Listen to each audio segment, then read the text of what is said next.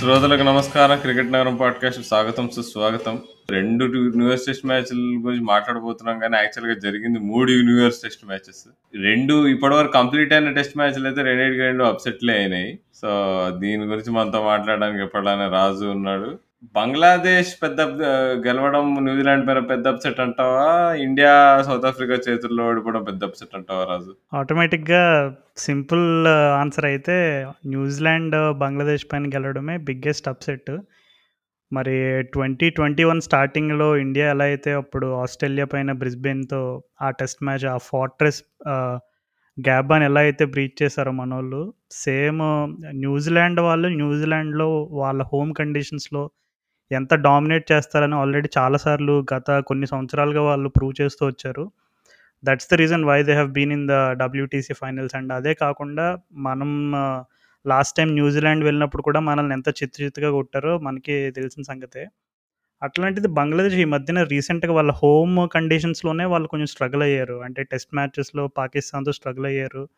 And వాళ్ళ main వాళ్ళ best player, probably their best all format player of all time Shakib Al Hasan కూడా స్క్వాడ్లో లేడు. సో కొంచెం రిలేటివ్లీ యంగ్. అండ్ అలాగే ముష్ఫికీర్ రహీం పైన చాలా ప్రెషర్ ఉంది. తను గత కొన్ని సంవత్సరాలుగా కొంచెం కన్సిస్టెన్సీ మిస్ అయింది. తన గేమ్ ప్లాన్ అది కొంచెం అంతకుముందు కొంచెం ప్రొయాక్టివ్గా ఆడేవాడు, ఇప్పుడు అలా లేదు అని చాలా రకమైన సీనియర్స్ పైన కొన్ని విమర్శలు ఉన్నాయి. అండ్ వాళ్ళ పేస్ బౌలింగ్ కూడా హైలీ ఇన్ఎక్స్పీరియన్స్డ్ డిపార్ట్మెంట్.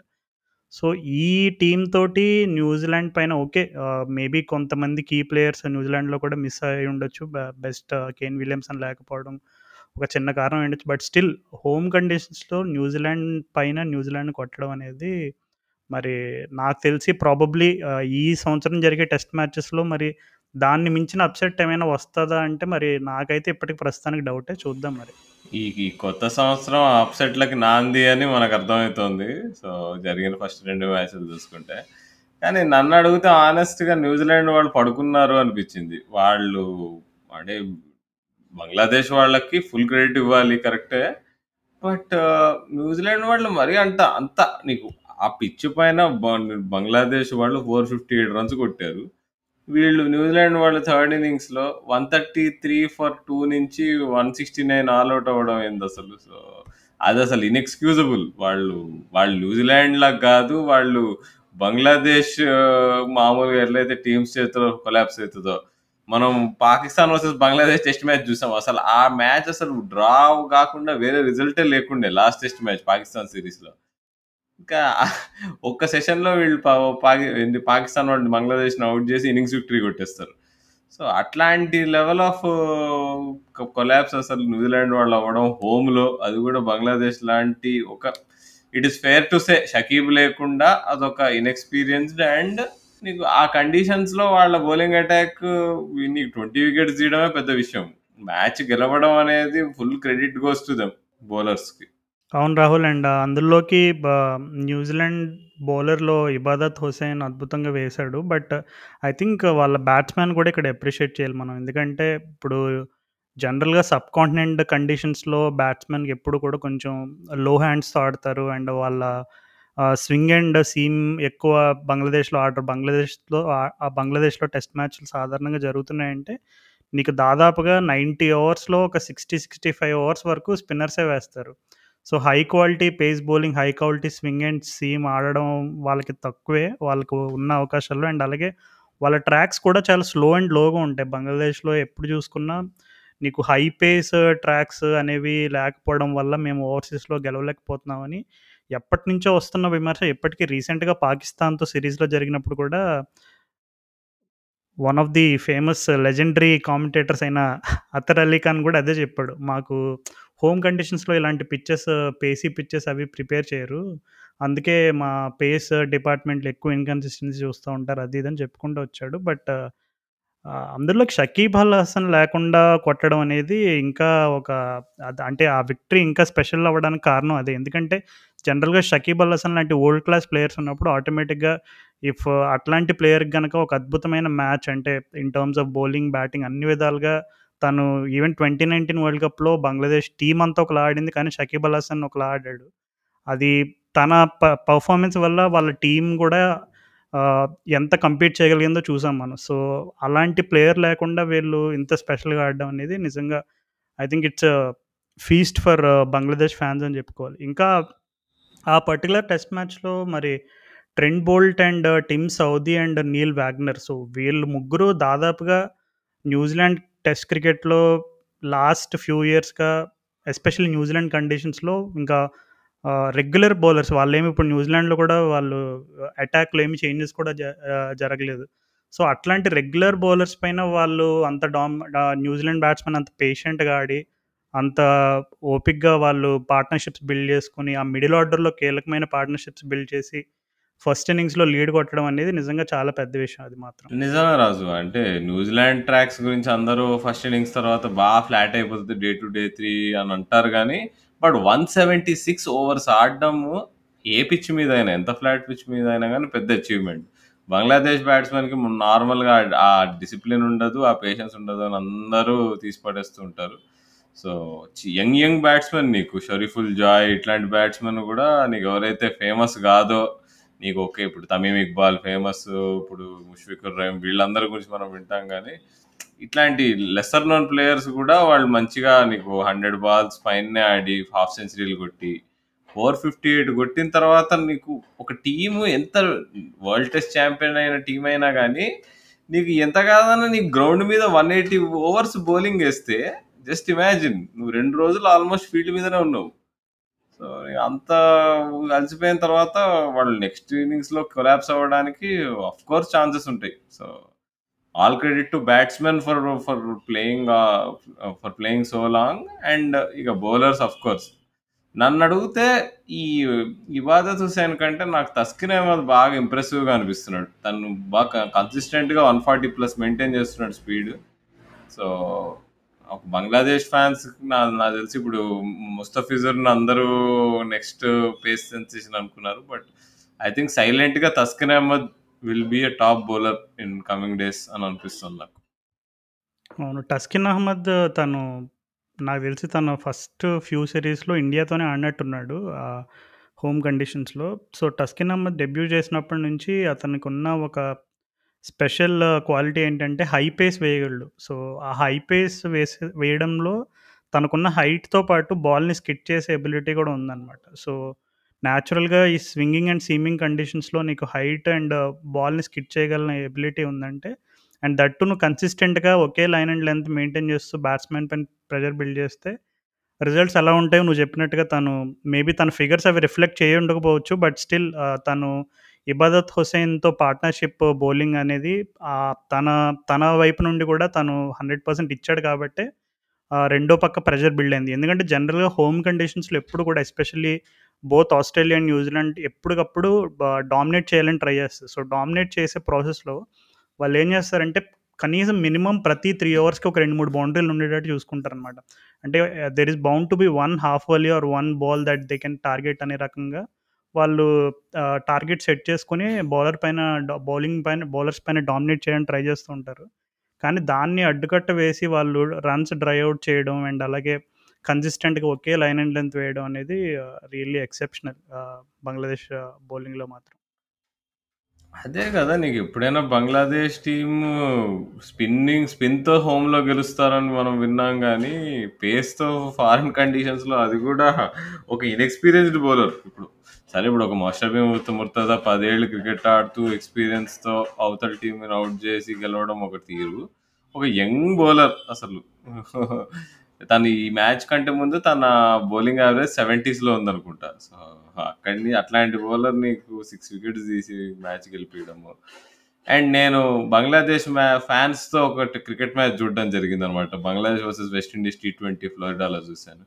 సో వాళ్ళు ఆ మ్యాచ్ గెలిచిన తర్వాత బంగ్లాదేశ్ ఫ్యాన్స్ ఎట్లా సెలబ్రేట్ చేసుకున్నారంటే నేను మా ఫ్రెండ్ అనుకున్నాం, మరి వీళ్ళు ఇంత ఎగురుతున్నారు ఏంటి అనుకుంటే, సర్లే ఎంత కాదన్నా వీళ్ళు అంత ఫ్రీక్వెంట్గా గెలవరు కదా, ఎస్పెషల్లీ కొంచెం మేజర్ ఓల్డర్ క్రికెట్ నేషన్స్ పైన.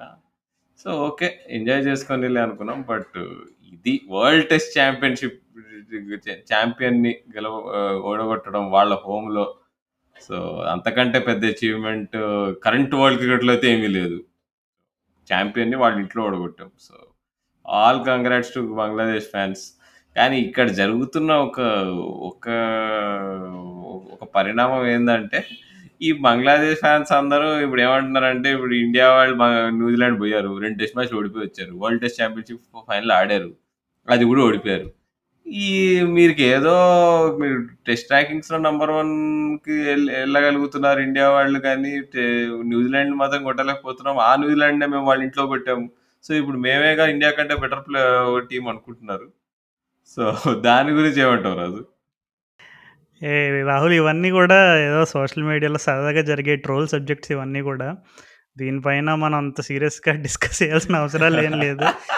ఎందుకంటే టెస్ట్ క్రికెట్లో లాస్ట్ ఫ్యూ ఇయర్స్గా ఇండియా అంత కన్సిస్టెంట్గా, ఎస్పెషలీ ఓవర్సీస్ కండిషన్స్లో ఇండియా ఆడినంత కన్సిస్టెంట్గా ఏ టీము లేదు. అది స్టాట్స్ చూసుకున్నా చెప్తుంది, మన వాళ్ళ పర్ఫార్మెన్స్ చూసుకున్నా సేమ్ ఆన్సర్ వస్తుంది మనకి. సో దాని గురించి పెద్ద డిస్కషన్ చేయనక్కర్లేదు, కానీ but still second test match ఏమవుతుందా అనేది I'm very interested. Second test match నేను పొద్దున్నే ఇందాక చూశాను, న్యూజిలాండ్ క్రికెట్ వాళ్ళ ఇన్స్టాగ్రామ్ పేజ్లో అనుకుంటూ ఒక రీల్ ఏదో పెట్టారు.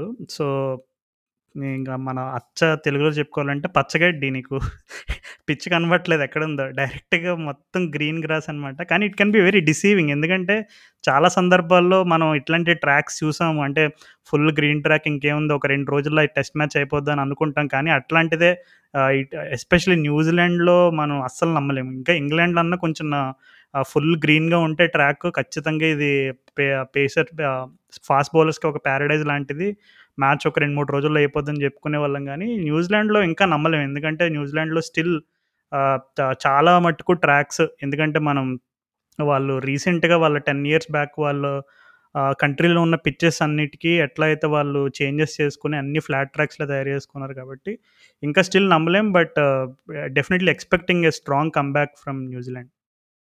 యా, వాళ్ళు బాగా హర్ట్ అయి ఉంటారు, ఎంత కేన్ విలియమ్సన్ లేకపోయినా చాలా స్ట్రాంగ్ టీం. కైల్ జేమిసన్ నీకు లాస్ట్ 2 years మామూలుగా బౌలింగ్ వేయట్లే, అట్లాంటిది అసలు ఈ టెస్ట్ మ్యాచ్లో ఫస్ట్ ఇన్నింగ్స్లో అయితే 35 overs వేసి ఒకే వికెట్ తీశాడు. సో తన గురించి ఇండియన్ ఫ్యాన్స్కి చాలా బాగా తెలుసు. సో బంగ్లాదేశ్ వాళ్ళు కొంచెం జాగ్రత్తగా ఉండాలంటే, వాళ్ళు ఎంత సెలబ్రేట్ చేసుకున్నా ఇది చేసుకున్నా, అండ్ వాళ్ళకు కూడా తెలుసు అనుకుంటా విషయం. మనం గమనిస్తే బంగ్లాదేశ్ టీం అంత ఎక్కువ సెలబ్రేట్ చేసుకోలే, అది చాలా మంచి సైన్ నాకు తెలిసి. వాళ్ళు ఇంకా వాళ్ళు ఇంకా ప్రోగ్రెస్ అవుతున్నారు కొద్దిగా. వాళ్ళు ఇప్పుడు ఒక టెస్ట్ మ్యాచ్ గెలిచేసాం పని అయిపోయింది అన్నట్టు లేరు. So that's a very good sign. So next test match కూడా ఇంట్రెస్టింగ్ ఉంటే బాగుండు. అవును రాహుల్, ఈవెన్ మన player of the match ఇబాదత్ Hussain కూడా అదే చెప్పాడు, మేము ఈ న్యూజిలాండ్కి గత 11 సంవత్సరాలుగా వస్తున్నాం, కానీ ఒక్క మ్యాచ్ కూడా గెలవలేదు ఇక్కడ, ఏ ఫార్మేట్లో ఒక్క మ్యాచ్ కూడా గెలవలేదు గత 11 సంవత్సరాలుగా. సో ఈసారి వచ్చినప్పుడు మేము గోల్ సెట్ చేసుకున్నాం.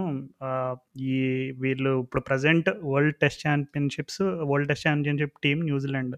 సో ఈ టీంని కనుక మనం బీట్ చేయగలిగితే మన కంట్రీలో చాలామందిని మనం ఇన్స్పైర్ చేసిన వాళ్ళం అవుతామని వాళ్ళ టీం కొంచెం ఒక గోల్ సెట్ చేసుకున్నారని చెప్పాడు తను. ఆ player of the match award తీసుకున్నప్పుడు ఈ మాటలు చెప్పాడు అనమాట.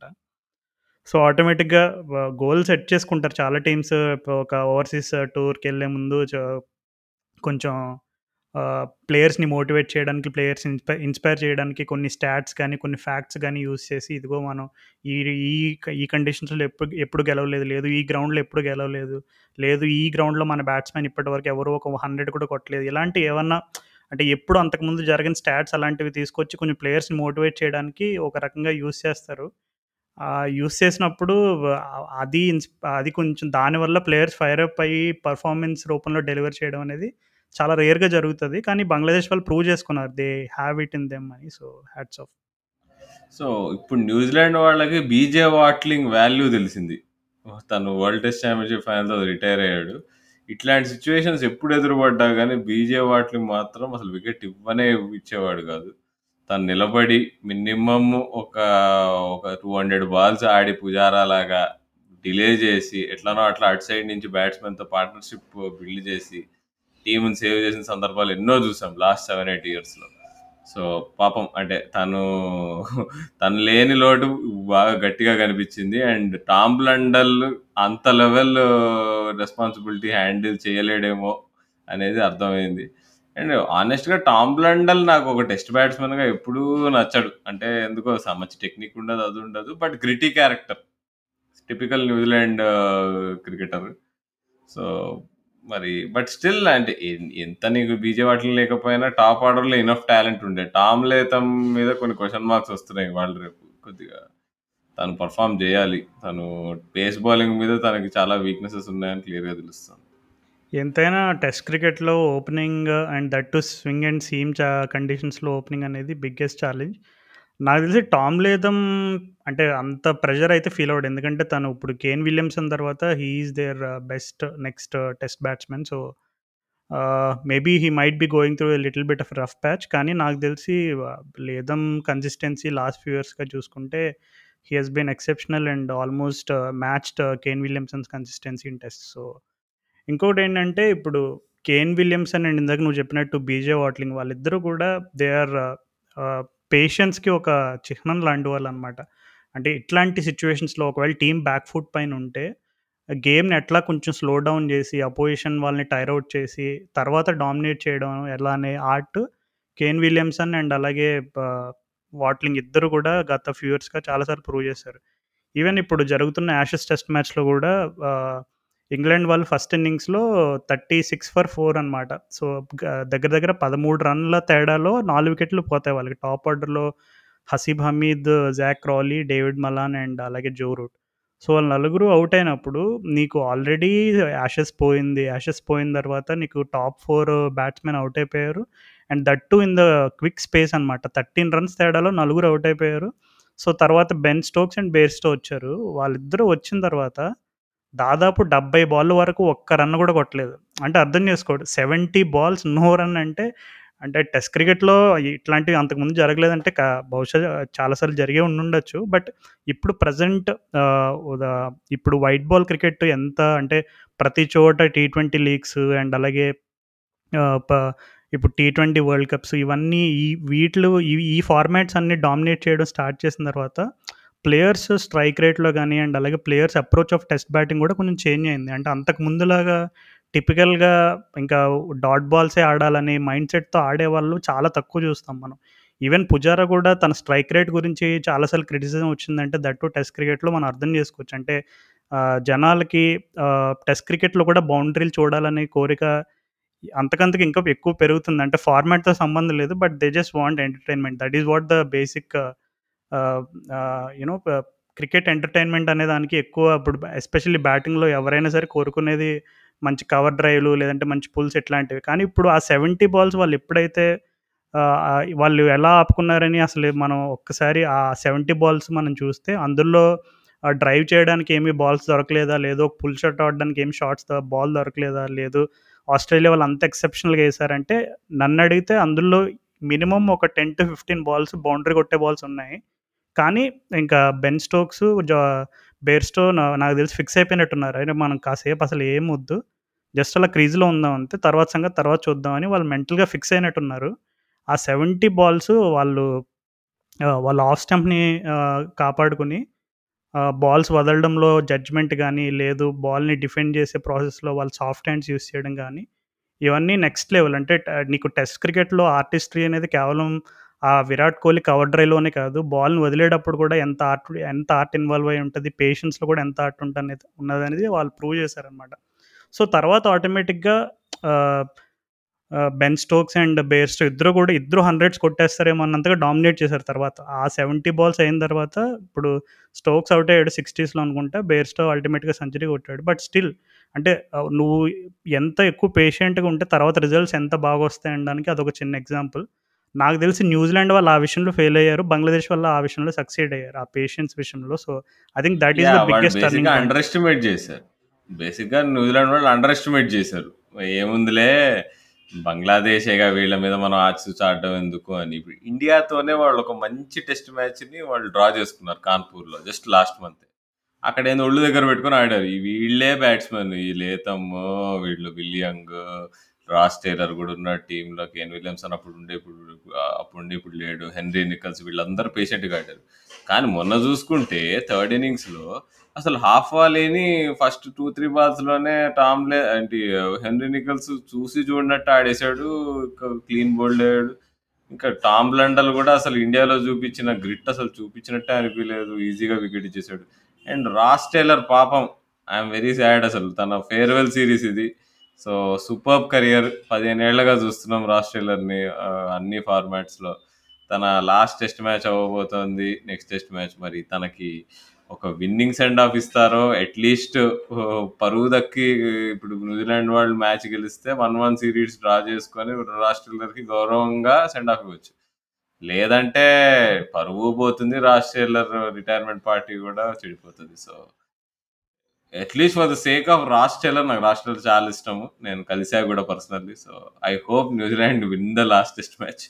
బంగ్లాదేశ్ మీద ఏమీ ద్వేషం లేదు, కానీ ఇక్కడ రాజ్ టేలర్ కోసం, కేవలం రాజ్ టేలర్ కోసం I think New Zealand deserve to win the last test match, draw the series and send రాస్కో హోమ్. ఓకే, సో ఇప్పుడు మరి మనం ప్రజెంట్ యాషెస్ జరుగుతున్న ఇంగ్లాండ్ ఆస్ట్రేలియా పైకి ఫోకస్ పెడదాం కాసేపు. సో ఏంటి మరి, నువ్వు లాస్ట్ ఎపిసోడ్లోనే మరి బేస్టో ఫిట్గా లేడన్నావు, అది ఇది అని అన్నావు. అండ్ అలాగే మెయిన్గా అసలు ఒక ఇన్సిడెంట్ జరిగింది నిన్న థర్డ్ డే.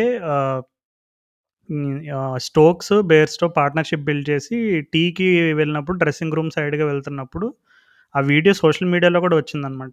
ఎవరో అదే ఆ స్పెక్టేటర్స్లో ఎవరో ఒక అతను బేర్స్టోని అంటే ఏంటి బాగా లావ్ అయ్యావు కొంచెం అని, అంటే ఇంకా అర్థం చేసుకోవచ్చు జనాలు కొంచెం బూతులు అవి ఇన్వాల్వ్ అయి ఉంటాయి. సో ఏంట్రా అంత లావుగా ఉన్నావు అని టైప్లో ఏదో కొంచెం ఆ రకమైనటువంటి మాటలు కొన్ని అన్నాడు. మరి బేర్స్టో మామూలుగానే బేర్స్టో, స్టోక్స్, బట్లర్ వీళ్ళంతా న్యాచురల్లీ అగ్రెసివ్ ప్లేయర్స్, అది వైట్ బాల్ క్రికెట్లో మనం చాలాసార్లు చూసాం.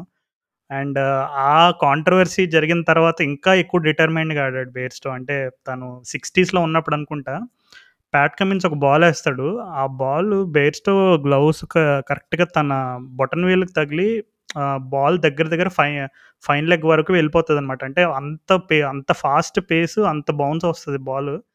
బేర్స్టో నిజంగా బ్యాట్ అక్కడ కింద పడేసి ఇంకా సరే బాల్ డీవియేట్ అయింది కదా, తనకి తప్పక సింగిల్ తీయాలి కాబట్టి నడుచుకుంటూ వెళ్ళాడు.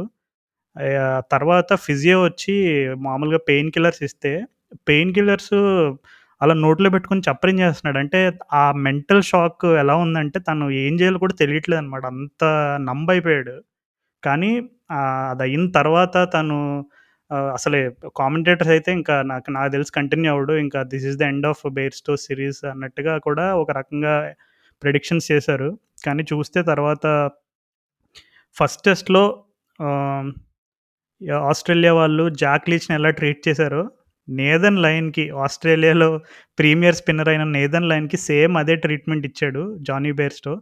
సో కంప్లీట్గా నేథన్ లయన్ని కంప్లీట్గా డామినేట్ చేసి, తను ఎలా అయితే తను నార్మల్గా వైట్ బాల్ క్రికెట్లో తను ఎక్కువ స్లాగ్ స్వీప్ కానీ నెక్స్ట్ స్క్వేర్ లెగ్ పైన ఆడే షాట్స్ కానీ ఎలా ఆడతాడో సేమ్ అదే అగ్రెసివ్ స్టైల్ కంటిన్యూ చేశాడు. అండ్ దాంతోపాటు అదే కాన్ఫిడెన్స్ ఫాస్ట్ బౌలర్స్ పైన కూడా చూపించి ఒక అద్భుతమైన సెంచరీ కొట్టాడు. ఎందుకంటే బేర్స్టోకి ఇది ఎందుకు స్పెషల్ అంటే, తను లాస్ట్ టైము ఇంగ్లాండ్ వాళ్ళు యాషెస్కి వెళ్ళినప్పుడు కూడా he was I think England's second best batsmen I guess. So అట్లాంటిది బేర్స్టో కెరియర్లో మనం ఆల్రెడీ రాబ్తో ఒక ఇంటర్వ్యూ చేసినప్పుడు కూడా మనం మాట్లాడాం. అంటే తను కెరియర్లో తను చాలాసార్లు కొన్ని ప్లేసెస్ సాక్రిఫైస్ చేయాల్సి వచ్చింది. ఒకసారి నెంబర్ 5లో ఆడాడు, తర్వాత మళ్ళీ నెంబర్ 7లో ఆడాడు, ఒక్కొక్కసారి తనే కీపింగ్ డ్యూటీస్ చేసేవాడు. మళ్ళీ తర్వాత బట్లర్ వచ్చిన తర్వాత కొంతకాలం తను కీపింగ్ వదిలేసి మళ్ళీ బ్యాట్స్మెన్గా మారాయి. అది చాలా టెస్ట్ క్రికెట్లో నువ్వు అన్ని సాక్రిఫైస్ చేయడం అనేది లిటరల్లీ దానివల్ల తన కెరీర్ కూడా చాలా ఎఫెక్ట్ అయింది. కానీ ఇప్పుడు కంబ్యాక్ ఇచ్చి తను సెంచరీ కొట్టడం అనేది really I really feel happy for Bairstow.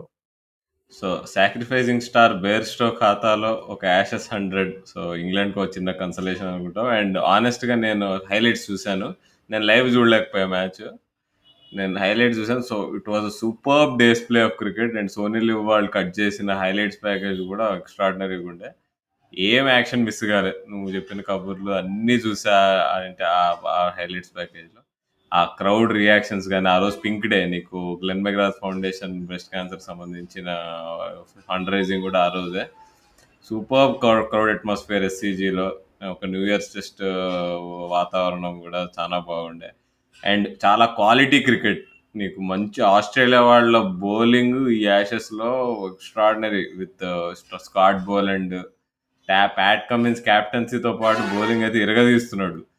So దానికి తోడు ఇంగ్లాండ్ వాళ్ళు సరిగ్గా బౌలింగ్ బ్యాటింగ్ చేయలేకపోతున్నారు. కానీ ఈ టెస్ట్ సిరీస్లో ఫస్ట్ టైం ఇంగ్లాండ్ వాళ్ళు ఆస్ట్రేలియా వాళ్ళకి టో టు టో నిలబడినట్టు అనిపించింది. స్టోక్స్ అండ్ ఇదేంటి బేర్స్టో పార్ట్నర్షిప్ కొద్దిగా అదృష్టం కూడా ఉండే. స్టోక్స్కి చాలా లైఫ్లు వచ్చినాయి, ఒక కాటన్ బౌల్ డ్రాప్, ఒక బౌల్డ్ అయితే అసలు అది వికెట్లకు నీకు ఒకవేళ ప్యాడ్కి తగిలింటే నీకు అది ఎల్బిడబ్ల్యూ అవుట్ ఇచ్చేవాళ్ళు. కానీ ప్యాడ్కి తగలకుండా బాల్ డైరెక్ట్గా పోయి వికెట్లకి ఇట్లా బ్రష్ అయింది, కానీ బేల్స్ పడలేదు. సో ఇది చాలా పెద్ద క్వశ్చన్. ఇప్పుడు అందరికీ ఇప్పుడు ఈ ఎల్బిడబ్ల్యూ మీద డౌట్లు వస్తాయి. ఇప్పుడు బాల్ క్లిప్పింగ్ అనుకొని ఎంపైర్ అవుట్ ఇస్తే మరి నిజంగా బేల్స్ పడిపోతాయని అర్థమా? కాలు లేకపోతే అదే మన గౌతమ్ గారు కూడా ఆ వీడియో మనకి ట్యాగ్ చేశారు. యాక్చువల్లీ అది ఐ థింక్ పాల్ రైఫల్ అనుకుంటే ఎంపైర్ తను ఎల్బిడబ్ల్యూ అంటే బాల్ తన బ్యాక్ స్టోక్స్ బ్యాక్ థై నుంచి డివేట్ అయింది అనుకున్నాడు. యాక్చువల్లీ చూసుకుంటే ఫెయిర్ డిస్టెన్స్ ఉంది తన ఆఫ్ స్టంప్కి. స్టోక్స్ నుంచున్న పొజిషన్లో తన బ్యాక్ థైకి ఆఫ్ స్టంప్కి ఈజీగా ఒక 2 స్టెప్స్ పట్టేంత గ్యాప్ ఉంది. కానీ ఆ డీవియేషన్ అనేది చాలా ఆబ్వియస్గా కనపడింది మనకి. అంటే ఆఫ్ స్టంప్ తగిలిన వెంటనే బాల్ డివేట్ అవడం అనేది చాలా క్లియర్గా కనపడింది.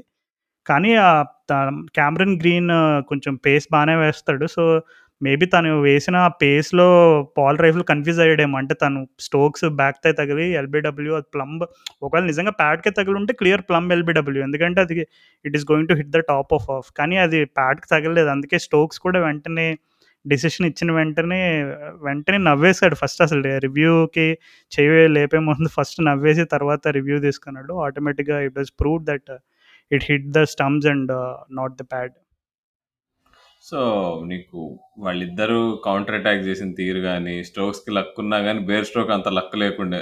నువ్వు చెప్పిన ఆ బాల్ చూసా, ప్యాట్ కమిన్స్ చేసినప్పుడు వేలు తగిలి వెనకాల పోయిన బాల్. అది నేను ఇట్లా కూర్చుని ఉన్నాను, నేను సీట్లో హైలైట్ చూసి సడన్గా ఇట్లా లేచి కూర్చున్నా, అది ఏంటా బాల్ ఏంటి, అక్కడ ఎక్కడికో పోవడం ఏంటి అని. సో అక్కడి నుంచి నీకు మధ్యలో నీకు బేర్ స్ట్రోక్ ఎప్పుడైతే అటాక్ చేయడం స్టార్ట్ చేశాడు, వికెట్స్ పడిపోతుంటాయి అటు సైడ్. స్టోక్స్ పోయిన తర్వాత ప్యాట్ కమిన్స్ ను కూడా నీకు బౌన్సర్ లేచినప్పుడు ఫాట్ 6లు కొట్టాడు. సో ఒక ఇంజూర్డ్ ఫింగర్ తో నీకు world's best test match bowler ని అట్లా ఆడడము, ఎస్పెషల్లీ ఆ పిచ్ మీద అండ్ ఆ ఫామ్ లో ఏదైతే ప్యాట్ కమిన్స్ బౌలింగ్ వేస్తున్నాడో, తన్ని చూసి మార్క్ వుడ్ కూడా వేసాడు 3 6లు. ఆ మార్క్ వుడ్ 6లు అయితే అసలు బ్లాక్ బస్టర్. కానీ నెక్స్ట్ బాలే రివెంజ్ తీసుకున్నాడు ప్యాట్ కమిన్స్.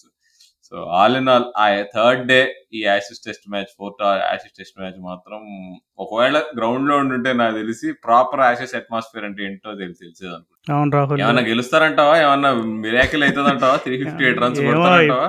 సో వీళ్ళ సంగతి ఓకే, మరి ఆస్ట్రేలియన్ కంబ్యాకింగ్ గురించి ఏమంటావు? ఉస్మాన్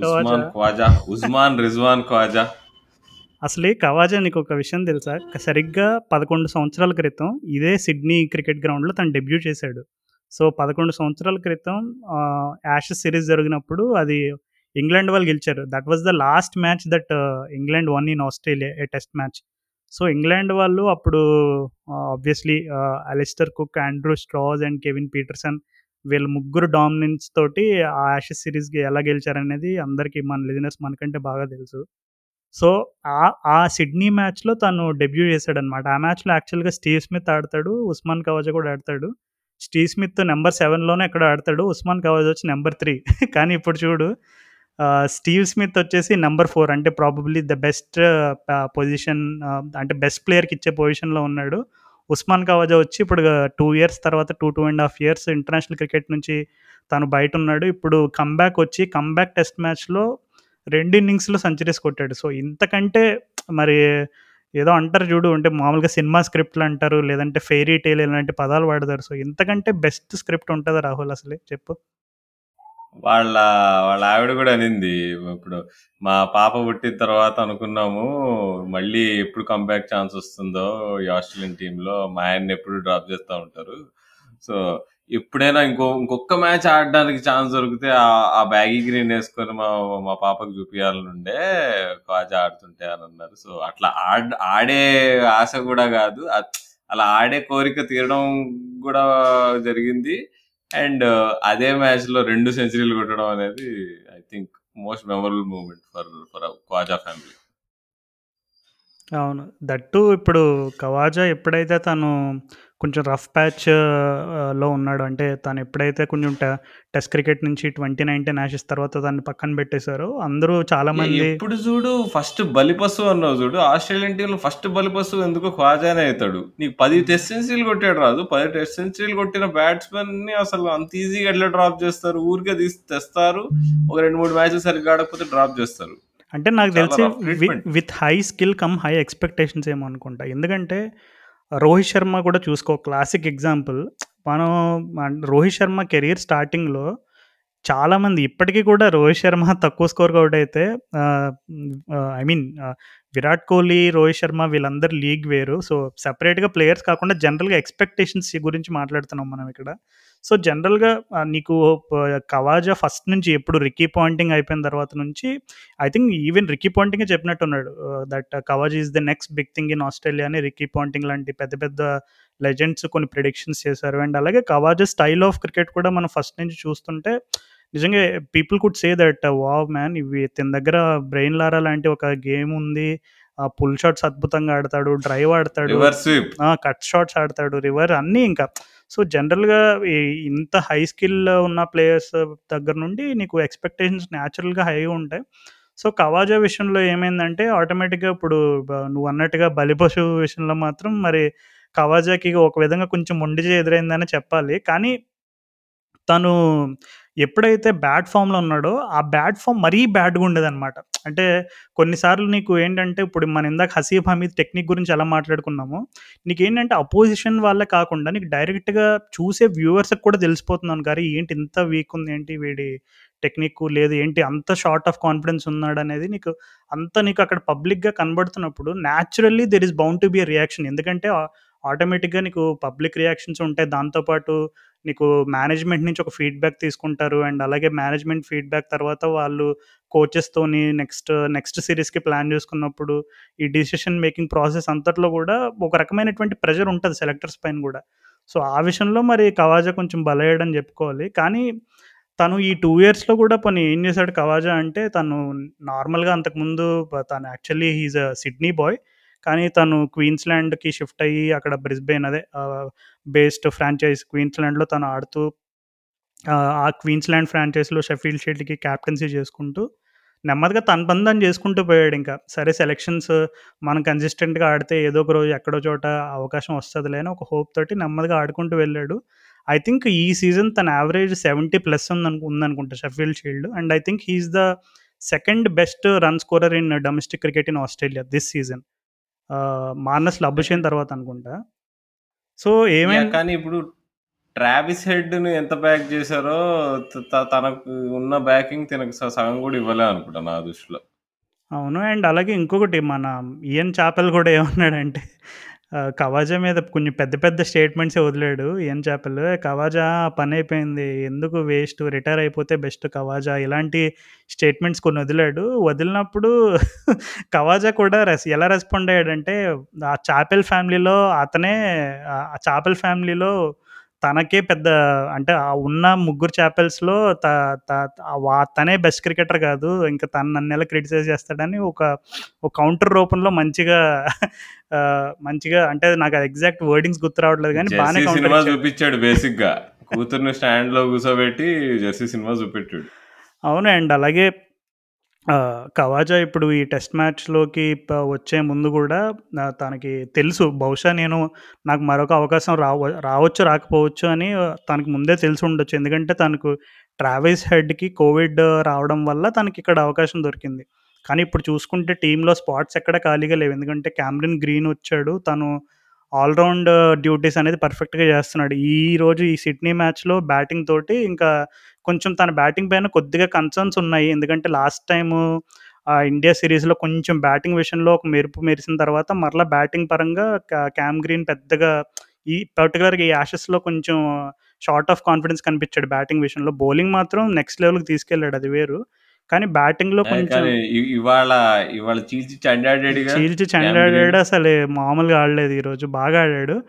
సో ఒక విధంగా చెప్పాలంటే మరి కవాజా ఇప్పుడు ఆస్ట్రేలియా వాళ్ళకి నెక్స్ట్ టెస్ట్ సిరీస్ వచ్చేసి పాకిస్తాన్లో ఉంది. సో పాకిస్తాన్ కవాజా పుట్టిన ప్రదేశం అది. సో ఆ పుట్టిన ప్రదేశంలో పుట్టిన కంట్రీకి అగెయిన్స్ట్గా తాను టెస్ట్ మ్యాచ్ ఆడే కళ మరి నెరవేరుతుందా మరి లేదా అనేది మరి మనం చూడాలి. ఎందుకంటే it's going to be exciting కదా, నువ్వు నీ ప్లేస్ ఆఫ్ బర్త్లో అదే కంట్రీ పైన నువ్వు టెస్ట్ మ్యాచ్ ఆడడం అనేది నిజంగా it will be a dream come true moment for India. మొన్న ఒక అట్లాంటి మనిషే 10 వికెట్లు తీసాడుగా, సో ఖవాజా ఏం చేస్తాడో చూడాలి. సో యా, ఇక మూవింగ్ టు కన్న తల్లి జన్మభూమి మన భారతదేశం, మన ఇండియా ఆస్ట్రేలియా సౌత్ ఆఫ్రికాలో ఫేవరెట్స్ గా స్టార్ట్ అయిన సిరీస్ లో ఇప్పుడు ఓడిపోబోతుందా అనే క్వశ్చన్స్ వచ్చినాయి. విరాట్ కోహ్లీ టీమ్ లిస్ట్ లో లేకుండే సడన్ గా కేఎల్ రాహుల్ నడుచుకుంటూ వచ్చాడు టాస్క్ కి. ముందు విహారీ అన్న తెలుగులో మాట్లాడిన స్టంప్ మైక్ సంభాషణ నీకు వినపడిందా? సిరాజ్ లేదు రాజు, యాక్చువల్ గా నాకు వినిపించలేదు, చాలా వినిపించినాయి. స్టంప్ మైక్ లో పంత్ చేసే అల్లరి, మరియా ఎరాస్మస్ చేసే కామెంట్స్, సిరాజ్ అన్న చేసే చిలిపి చేష్టలు అన్ని పట్టుకున్నా కానీ విహారీ మాట్లాడిన తెలుగు పలుకులు మాత్రం వినిపించలేదు. అది చాలా అంటే లక్కీగా హాట్స్టార్ లో కొంచెం ఆ రివైండ్ ఆప్షన్ ఉంది కాబట్టి నేను 2-3 సార్లు అది రివైండ్ చేసుకుని వాల్యూమ్ గట్టిగా ఇంక్రీజ్ చేసుకుని టీవీకి చాలా దగ్గరగా వెళ్ళి విన్నాను. సో బేసిక్గా సిరాజ్ అంటే తను రాగానే ఎక్కువ శాతం తనకి స్ట్రైక్ ఇవ్వకుండా, ఎందుకంటే లాస్ట్ వికెట్ కాబట్టి వీలైనంత రన్స్ అక్కడ చాలా ఇంపార్టెంట్ ఇండియాకి. ఎందుకంటే నీకు లీడ్ని కనుక నువ్వు 250 నుంచి అలా పైకి తీసుకెళ్తూ ఉంటే న్యాచురల్గా నీకు బౌలింగ్ టీం ఇంకా ప్రెషర్లో పడిపోద్ది. అండ్ మనకి లాస్ట్ బ్యాటింగ్ వాళ్ళే చేయాలి కాబట్టి అడ్వాంటేజ్ ఉంటుంది. కాబట్టి విహారీ ప్రయత్నం చేస్తున్నాడు చాలా రన్స్ కొట్టాలి, బౌండరీలు కొట్టాలని. సో ఆ క్రమంలో సిరాజ్కి స్ట్రైక్ ఇచ్చేటప్పుడు ఒకసారి ఒక మామూలుగా హిందీలో అడిగాడు అనమాట, ఎగ్ బాల్తో కేలేగానా అన్నాడు.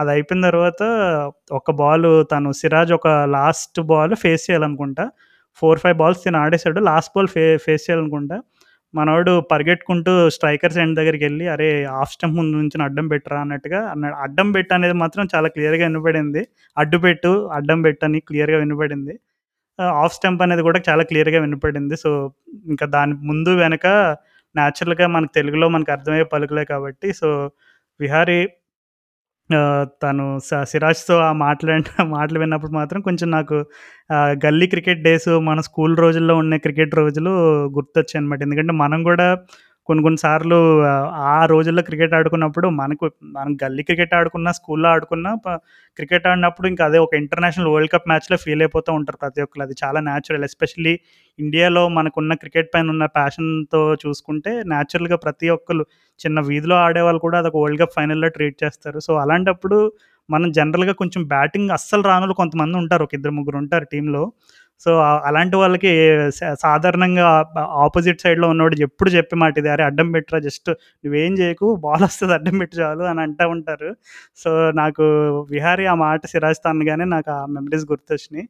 సో టాకింగ్ అబౌట్ మెమరీస్, ఇప్పుడు మరి సౌత్ ఆఫ్రికా వాళ్ళు ఫస్ట్ టెస్ట్, ఇండియా వాళ్ళు ఒక అద్భుతమైన ఫస్ట్ టైం సెంచురీలో టెస్ట్ మ్యాచ్ గెలవడం, ఆ మెమరీస్ ఎంజాయ్ చేసే లోపే మరలా జోహానిస్బర్గ్లో మరి ఒక అద్భుతమైన కంబ్యాక్ ఇచ్చారు. ఎట్లయితే సౌత్ ఆఫ్రికాకి సెంచురీని కంచుకోవటనో అసలు మన ఇండియన్ టీంకి సౌత్ ఆఫ్రికాలో ఒక చిన్న కంచుకోటు ఉంది, దాని పేరే జోహానిస్బర్గ్. ఇప్పటివరకు ఆయన టెస్ట్ మ్యాచ్ల్లో ఎప్పుడు జోహానిస్బర్గ్లో ఓడిపోలేదట మనం. సో ఆ రికార్డ్ని సౌత్ ఆఫ్రికా వాళ్ళు బ్రేక్ చేశారు.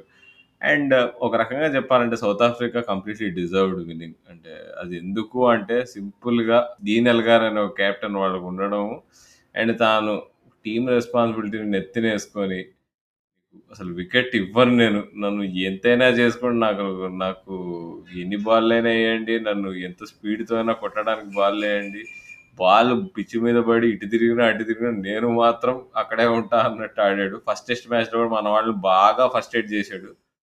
ఇప్పుడే కాదు, మనం లాస్ట్ ఎపిసోడ్లో కూడా మాట్లాడుకున్నాం, డీఎల్ గారు అంటే మన వాళ్ళకి చాలా కోపం. ఎందుకంటే నువ్వు అన్నావు ఏ బ్యాట్స్మెన్ అయితే నిన్ను బాగా ఏడిపిస్తాడో ఆ బ్యాట్స్మెన్ అంటే చాలా కోపం ఉంటుంది బౌలర్స్కి, ఆపోజిషన్కి అని. సో నో వండర్ మన వాళ్ళు తన చేతిలో అసలు ఇప్పటివరకు కూడా తన మీద ఒకే కాన్ఫిడెంట్గా ఒకే ఈజీగా అవుట్ చేయొచ్చు అని మాత్రం చెప్పుకోలేరు. బుమ్రా అయినా, షమీ అయినా, ఆఖరికి లార్డ్ ఠాకూర్కు కూడా సాధ్యం కాలేదు. సో ఏమంటారు లార్డ్ ఠాకూర్ బౌలింగ్లో స్పెషాలిటీ గురించి వాళ్ళ సొంత టీమ్మేట్స్కి అర్థం కావట్లేదు. ఇప్పుడు అశ్విన్ అయితే ఎమోషనల్ అయిపోయి తమిళ్లో అంటుండే, నీకు ఠాకూర్ ఎంతో కొద్దో గొప్ప సిఎస్కేలో ఆడుతూ తమిళ్ నేర్చుకుని ఉంటాడు కదా, ఎనరా పండ్రింగే అనుకుంటా అంటుండే, నువ్వు ఏమేస్తున్నారా బాల్, నువ్వు ఏమేస్తున్నావు, పడి ఏమవుతుంది అసలు అని. అండ్ ఆనెస్ట్గా నిజంగా ఠాకూర్ అది అసలు శార్దుల్ ఠాకూర్ కాదు అక్కడ బౌలింగ్ వేస్తుంది, కర్ట్లీ ఆంబ్రోస్ ఏమో అనుకున్నాను నేనైతే. అంటే ఇప్పుడు ఈవెన్ నువ్వు ఎల్గార్ గురించి చెప్తున్నప్పుడు, ఎల్గార్ తను ప్రెస్లో కూడా చెప్పాడు, అంటే జనరల్గా తను కొన్నిసార్లు బౌన్సర్స్ వేసినప్పుడు కానీ లేదు బాల్ కొంచెం ఆక్వర్డ్ హైట్లో వచ్చినప్పుడు తను అంటే he's ready to give his body, అంటే నా శరీరం పైన ఎక్కడ బాల్ తగిలినా ఏం పర్లేదు, నాకు నొప్పి వచ్చినా పర్లేదు, రక్తం గారినా పర్వాలేదు, నా వికెట్ మాత్రం సచ్చినా ఇచ్చేది లేదనే రకంగా అలా ఆడాడు. అండ్ తను చెప్పాడు అనమాట, కొంతమంది ఈ అప్రోచ్ని మూర్ఖత్వం అనుకుంటారు, కొంతమంది ఈ అప్రోచ్ని మొండితనం అనుకుంటారు, మీరు ఏదన్నా అనుకోండి, నాకు మాత్రం నా టీం గెలవాలి, సో నా టీం గెలిచే ప్రాసెస్లో నన్ను ఎవరేమని అనుకున్నా ఏం పర్వాలేదు, నేనైతే నేను అనుకునేది నేను మొండోడిని, సో నేను అలాగే ఆడతాను, నా స్టైల్ ఆఫ్ ప్లే అయితే అలాగే ఉంటుందని తను చాలా కరాఖండిగా చెప్పాడు. సో యాక్చువల్గా గ్రామ్ స్మిత్ కి హలో బ్రదర్ లాగా ఉంటాడు, కొద్దిగా పర్సనాలిటీ కూడా అట్లానే ఉంటుంది నిజంగా. గ్రామ్ స్మిత్ నువ్వు చెప్తున్నాయి బ్యాటింగ్ స్టాన్స్, చిన్నప్పుడు మన మా ఫ్రెండ్ ఒకడు, అరే స్మిత్ అనగానే సిమెంట్ బస్తాలని వాడు, ఏంట్రా అంటే తను స్టాన్స్ తీసుకున్నప్పుడు నీకు నీకు అసలే బౌలర్ వేస్తున్నప్పుడు అరే Graeme Smith off stump middle stump కొట్టాలంటే ఎలాగరని బౌలర్స్ తల కొట్టుకున్నారు, ఎందుకంటే నీకు కనపడేది అనమాట ఆ కళ్ళల్లోంచి యాటిట్యూడ్ కనపడేది. తను స్టాన్స్ తీసుకున్నప్పుడు కూడా అసలు వికెట్ మాత్రం ఇచ్చేలేదమ్మా, నువ్వు ఏదన్నా చేసుకునే రకమైనటువంటి ఒక మొండి వైఖరి కనపడేది గ్రేమ్ స్మిత్లో. అండ్ తన స్టాన్స్ కూడా చాలా సాలిడ్గా ఉండేది, నువ్వు గ్రామ్ స్మిత్ వీడియోస్ చూసుకున్నా మనకు తెలిసిపోతుంది తను టెస్ట్ క్రికెట్లో తన స్టాన్స్ ఎంత అంటే డిఫెన్స్కి కానీ షార్ట్స్ ఆడడానికి కానీ ఏ సాలిడ్ బేస్ అనేది ఎంత ఇంపార్టెంట్ అనేది, ఎందుకు ఎక్కువగా స్ట్రెస్ చేస్తారనేది నీకు స్మిత్ లాంటి ప్లేయర్స్ని చూసినప్పుడు తెలిసిద్ది. I'm talking about Graeme Smith, ఎందుకంటే ఇప్పుడు స్టీవ్ స్మిత్ క్వైట్ ఆపోజిట్ అనమాట. తన టెక్నిక్ గురించి మనం వేరే ఎపిసోడ్లో వేరే టాపిక్ వచ్చినప్పుడు మాట్లాడుకుందాం. బట్ స్టిల్ అసలు డీన్ ఎల్గార్లో నీకు ఈ పర్టికులర్ టెస్ట్ మ్యాచ్లో నువ్వు బాగా ఇంప్రెస్ అయిన విషయాలు ఏమేమి ఉన్నాయి?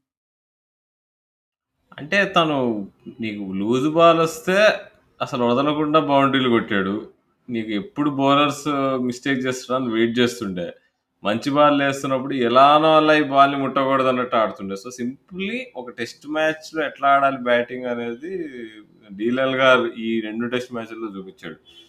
అండ్ మనం ఇప్పుడు పుజారా గురించి చాలా చెప్పుకుంటాం మాట్లాడుకుంటాం, కానీ ఈ పిచ్ మీద పుజారానే ఇక నా వల్ల కాదు డిఫెండ్ చేస్తుంటే మనం అవుట్ అయిపోతాము, మనం బాల్ మింగడం కాదు ఎట్లా అంటే రన్స్ కొట్టాలని చెప్పి తను కౌంటర్ అటాక్ చేసాడు నీకు సెకండ్ ఇన్నింగ్స్లో.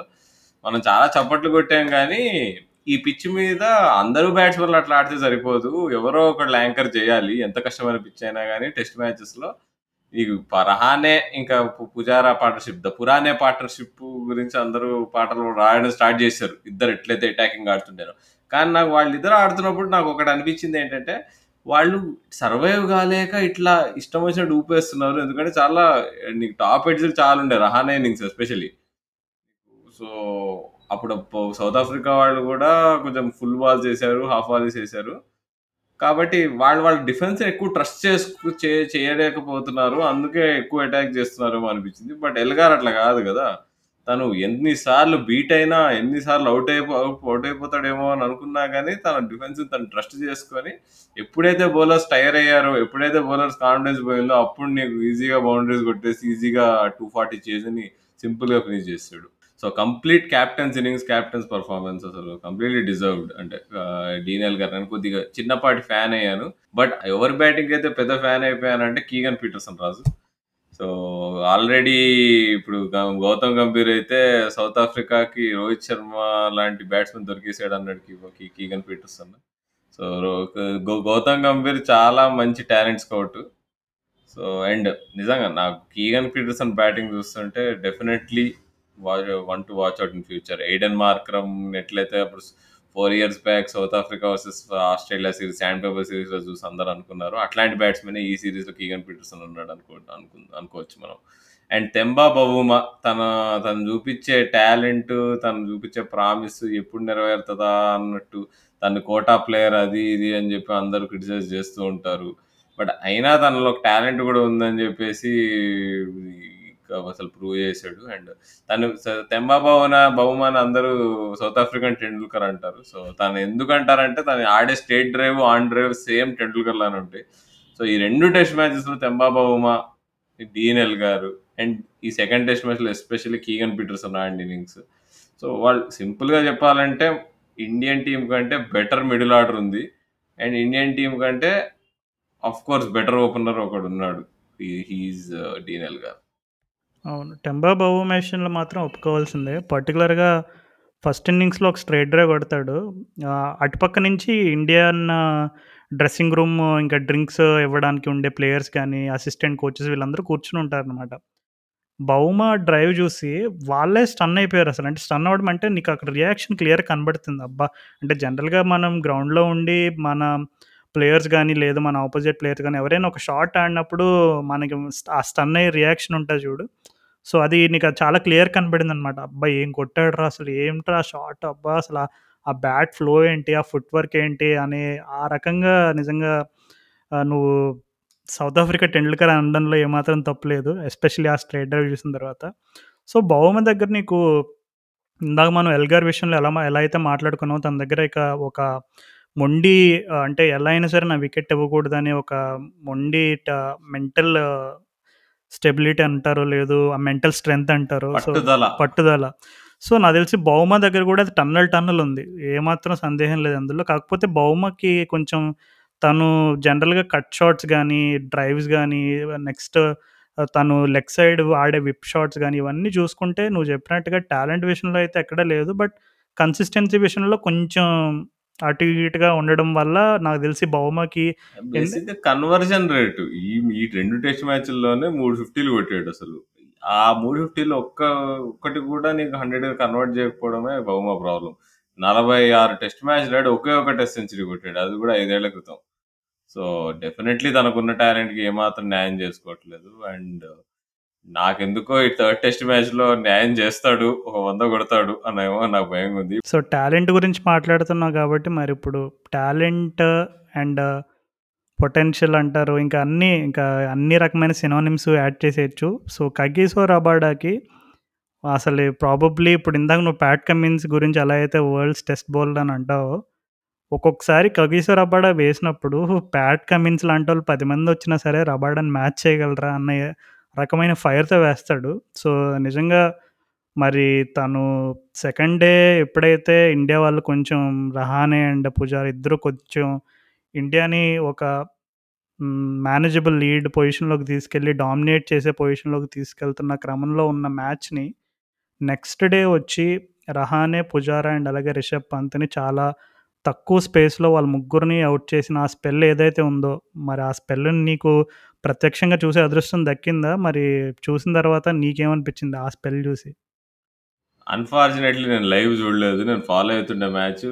వీళ్ళు నెక్స్ట్ డే వచ్చినప్పుడు కూడా రహానే, పుజారా ఆడేస్తున్నారు, ఫాస్ట్గా ఆడుతున్నారు, వీళ్ళు 100 కొట్టేస్తారా ఏంటి, ఓవరిని మామూలు స్టేట్మెంట్ ఉండదు కదా అనుకుంటున్నా.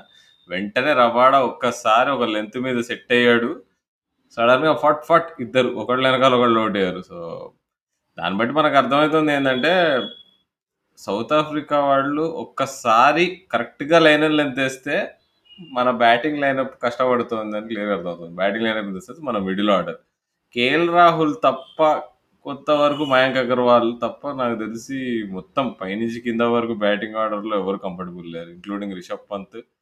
విహారీ తనకున్న మొండిపత్తు పట్టుదల ఎట్లయితే డీన్ ఎల్గార్కి ఉంటుందో విహారీ కూడా అట్లాంటి పట్టుదలే ఉంటుంది. సో తను సెకండ్ ఇన్నింగ్స్లో నిలదొక్కుని నీకు నాట్అవుట్ ఉన్నాడు కానీ రెండు వరకు. ఈ మన మిడిల్ ఆర్డర్ నిజంగా మనల్ని బాగా దెబ్బ కొడుతుంది Raju. And with Kohli or without Kohli వాళ్ళు అంటే ఇట్లా అంటే ఫస్ట్ టైం చేస్తూ కోహ్లీ క్యాప్టెన్సీలో ఎప్పుడు 200+ మనం ఎప్పుడు ఓడిపోలేదంట. ఫస్ట్ టైం అంటే కోహ్లీ లేకపోవడం వల్ల మనం ఓడిపోయాము అది ఇదని కొంతమంది నెట్లో ఇట్లాంటివన్నీ కామన్. బట్ నాకు తెలిసి కోహ్లీ ఉన్నా కానీ నాకు తెలిసి పెద్ద డిఫరెన్స్ అయి ఉండేది కాదు, అన్లెస్ కోహ్లీ తన 2018 సిరీస్ వర్జన్ కోహ్లీ వచ్చేసి ఒక 100 కొట్టుంటే తప్ప ఫస్ట్ ఇన్నింగ్స్. అంటే ఏమో తెలియదు, కొంతమంది కొన్ని captains they have this thing that they can bring the best out of their players. అంటే ఇప్పుడు మనం ఏమి కేఎల్ రాహుల్ క్యాప్టెన్సీని కోహ్లీ క్యాప్టెన్సీని ఏం కంపేర్ చేసేది విషయం ఏం కాదు, ఇక్కడ అంత పెద్ద విషయం కూడా కాదు. కాకపోతే ఇప్పుడు సేమ్ ఎగ్జాంపుల్ ఇప్పుడు డీన్ ఎల్గార్ ఉన్నాడు. డీన్ ఎల్గార్ ఎప్పుడైతే ఈ సెకండ్ డే ప్లే అయిపోయిందో India both Rahane and Pujara క్రీజ్లో ఉండి కొంచెం డామినేట్ చేయడం స్టార్ట్ చేశారు. అప్పుడు రబాడా దగ్గరికి వెళ్ళి ఎల్గార్ అన్నాడంట, అరే నువ్వు you are highly respected player, నువ్వు అసలు నీ గురించి నువ్వు చాలా తక్కువ అంచనా వేసుకుంటున్నావు రబాడా, నువ్వు నీ లెవెల్ వేరు, నువ్వు వేరు నీ లెవెల్ వేరు, కానీ ఈ మధ్యన నువ్వు నీ లెవెల్కి తగ్గట్టు బౌలింగ్ వేయట్లేదు అనే రకంగా కొంచెం రబాడాకి అంటే తెలుసు కదా ప్లేయర్స్ వాళ్ళకి వాళ్ళ హోమ్ కండిషన్స్లో ఏ ప్లేయర్ దగ్గర ఎలా మాట్లాడితే వాళ్ళ దగ్గర నుంచి బెస్ట్ రాబట్టాలో వాళ్ళకి తెలుసు. సో యాజ్ ఎ క్యాప్టెన్గా ఎల్గర్ వెళ్ళి కొంచెం రబాడాన్ని ఫైరప్ చేశాడంట, కొంచెం ఇలాంటి మాటలని ఫైరప్ చేశాడంట, నాకు మరి నీ దగ్గర నుంచి బెస్ట్ అయితే లేదు ఈ మధ్యన, నిన్ను నువ్వు your not conducting yourself well అనేటట్టుగా ఒక 2-3 స్టేట్మెంట్స్ వదిలాడంట. ఇంకా రబాడా నీకు ఇప్పుడు ఒక బౌలర్ని పర్టికులర్గా కొన్నిసార్లు ఏంటంటే అపోజిషన్లో ఏదన్నా గొడవ అంటే మనకి కొన్నిసార్లు బ్యాట్స్మెన్కి బౌలర్కి మధ్యన ఏదైనా గొడవ జరిగి తర్వాత బౌలర్ ఫైర్ అప్ అయ్యి స్పెల్లో వికెట్లు తీయడం అలాంటివి మనం రెగ్యులర్గా చూస్తూనే ఉంటాం. కానీ కొన్నిసార్లు ఒక క్యాప్టెన్ అవ్వచ్చు, లేదు టీంలో ఉన్న బెస్ట్ ఫ్రెండ్ అవ్వచ్చు, లేదు టీంలో ఉన్న కోచ్ అవ్వచ్చు, కరెక్ట్గా ప్లేయర్ని హ్యాండిల్ చేసేవాళ్ళు కొంతమంది ఉంటారు. అంటే వాళ్ళకి ఏం చెప్తే వాళ్ళు మోటివేట్ అవుతారు, ఏం చెప్తే వాళ్ళ నుంచి బెస్ట్ రాబట్టవచ్చు అనేది. ఎందుకంటే అది ఇట్ వర్క్స్ టూ సైడ్స్ అనమాట.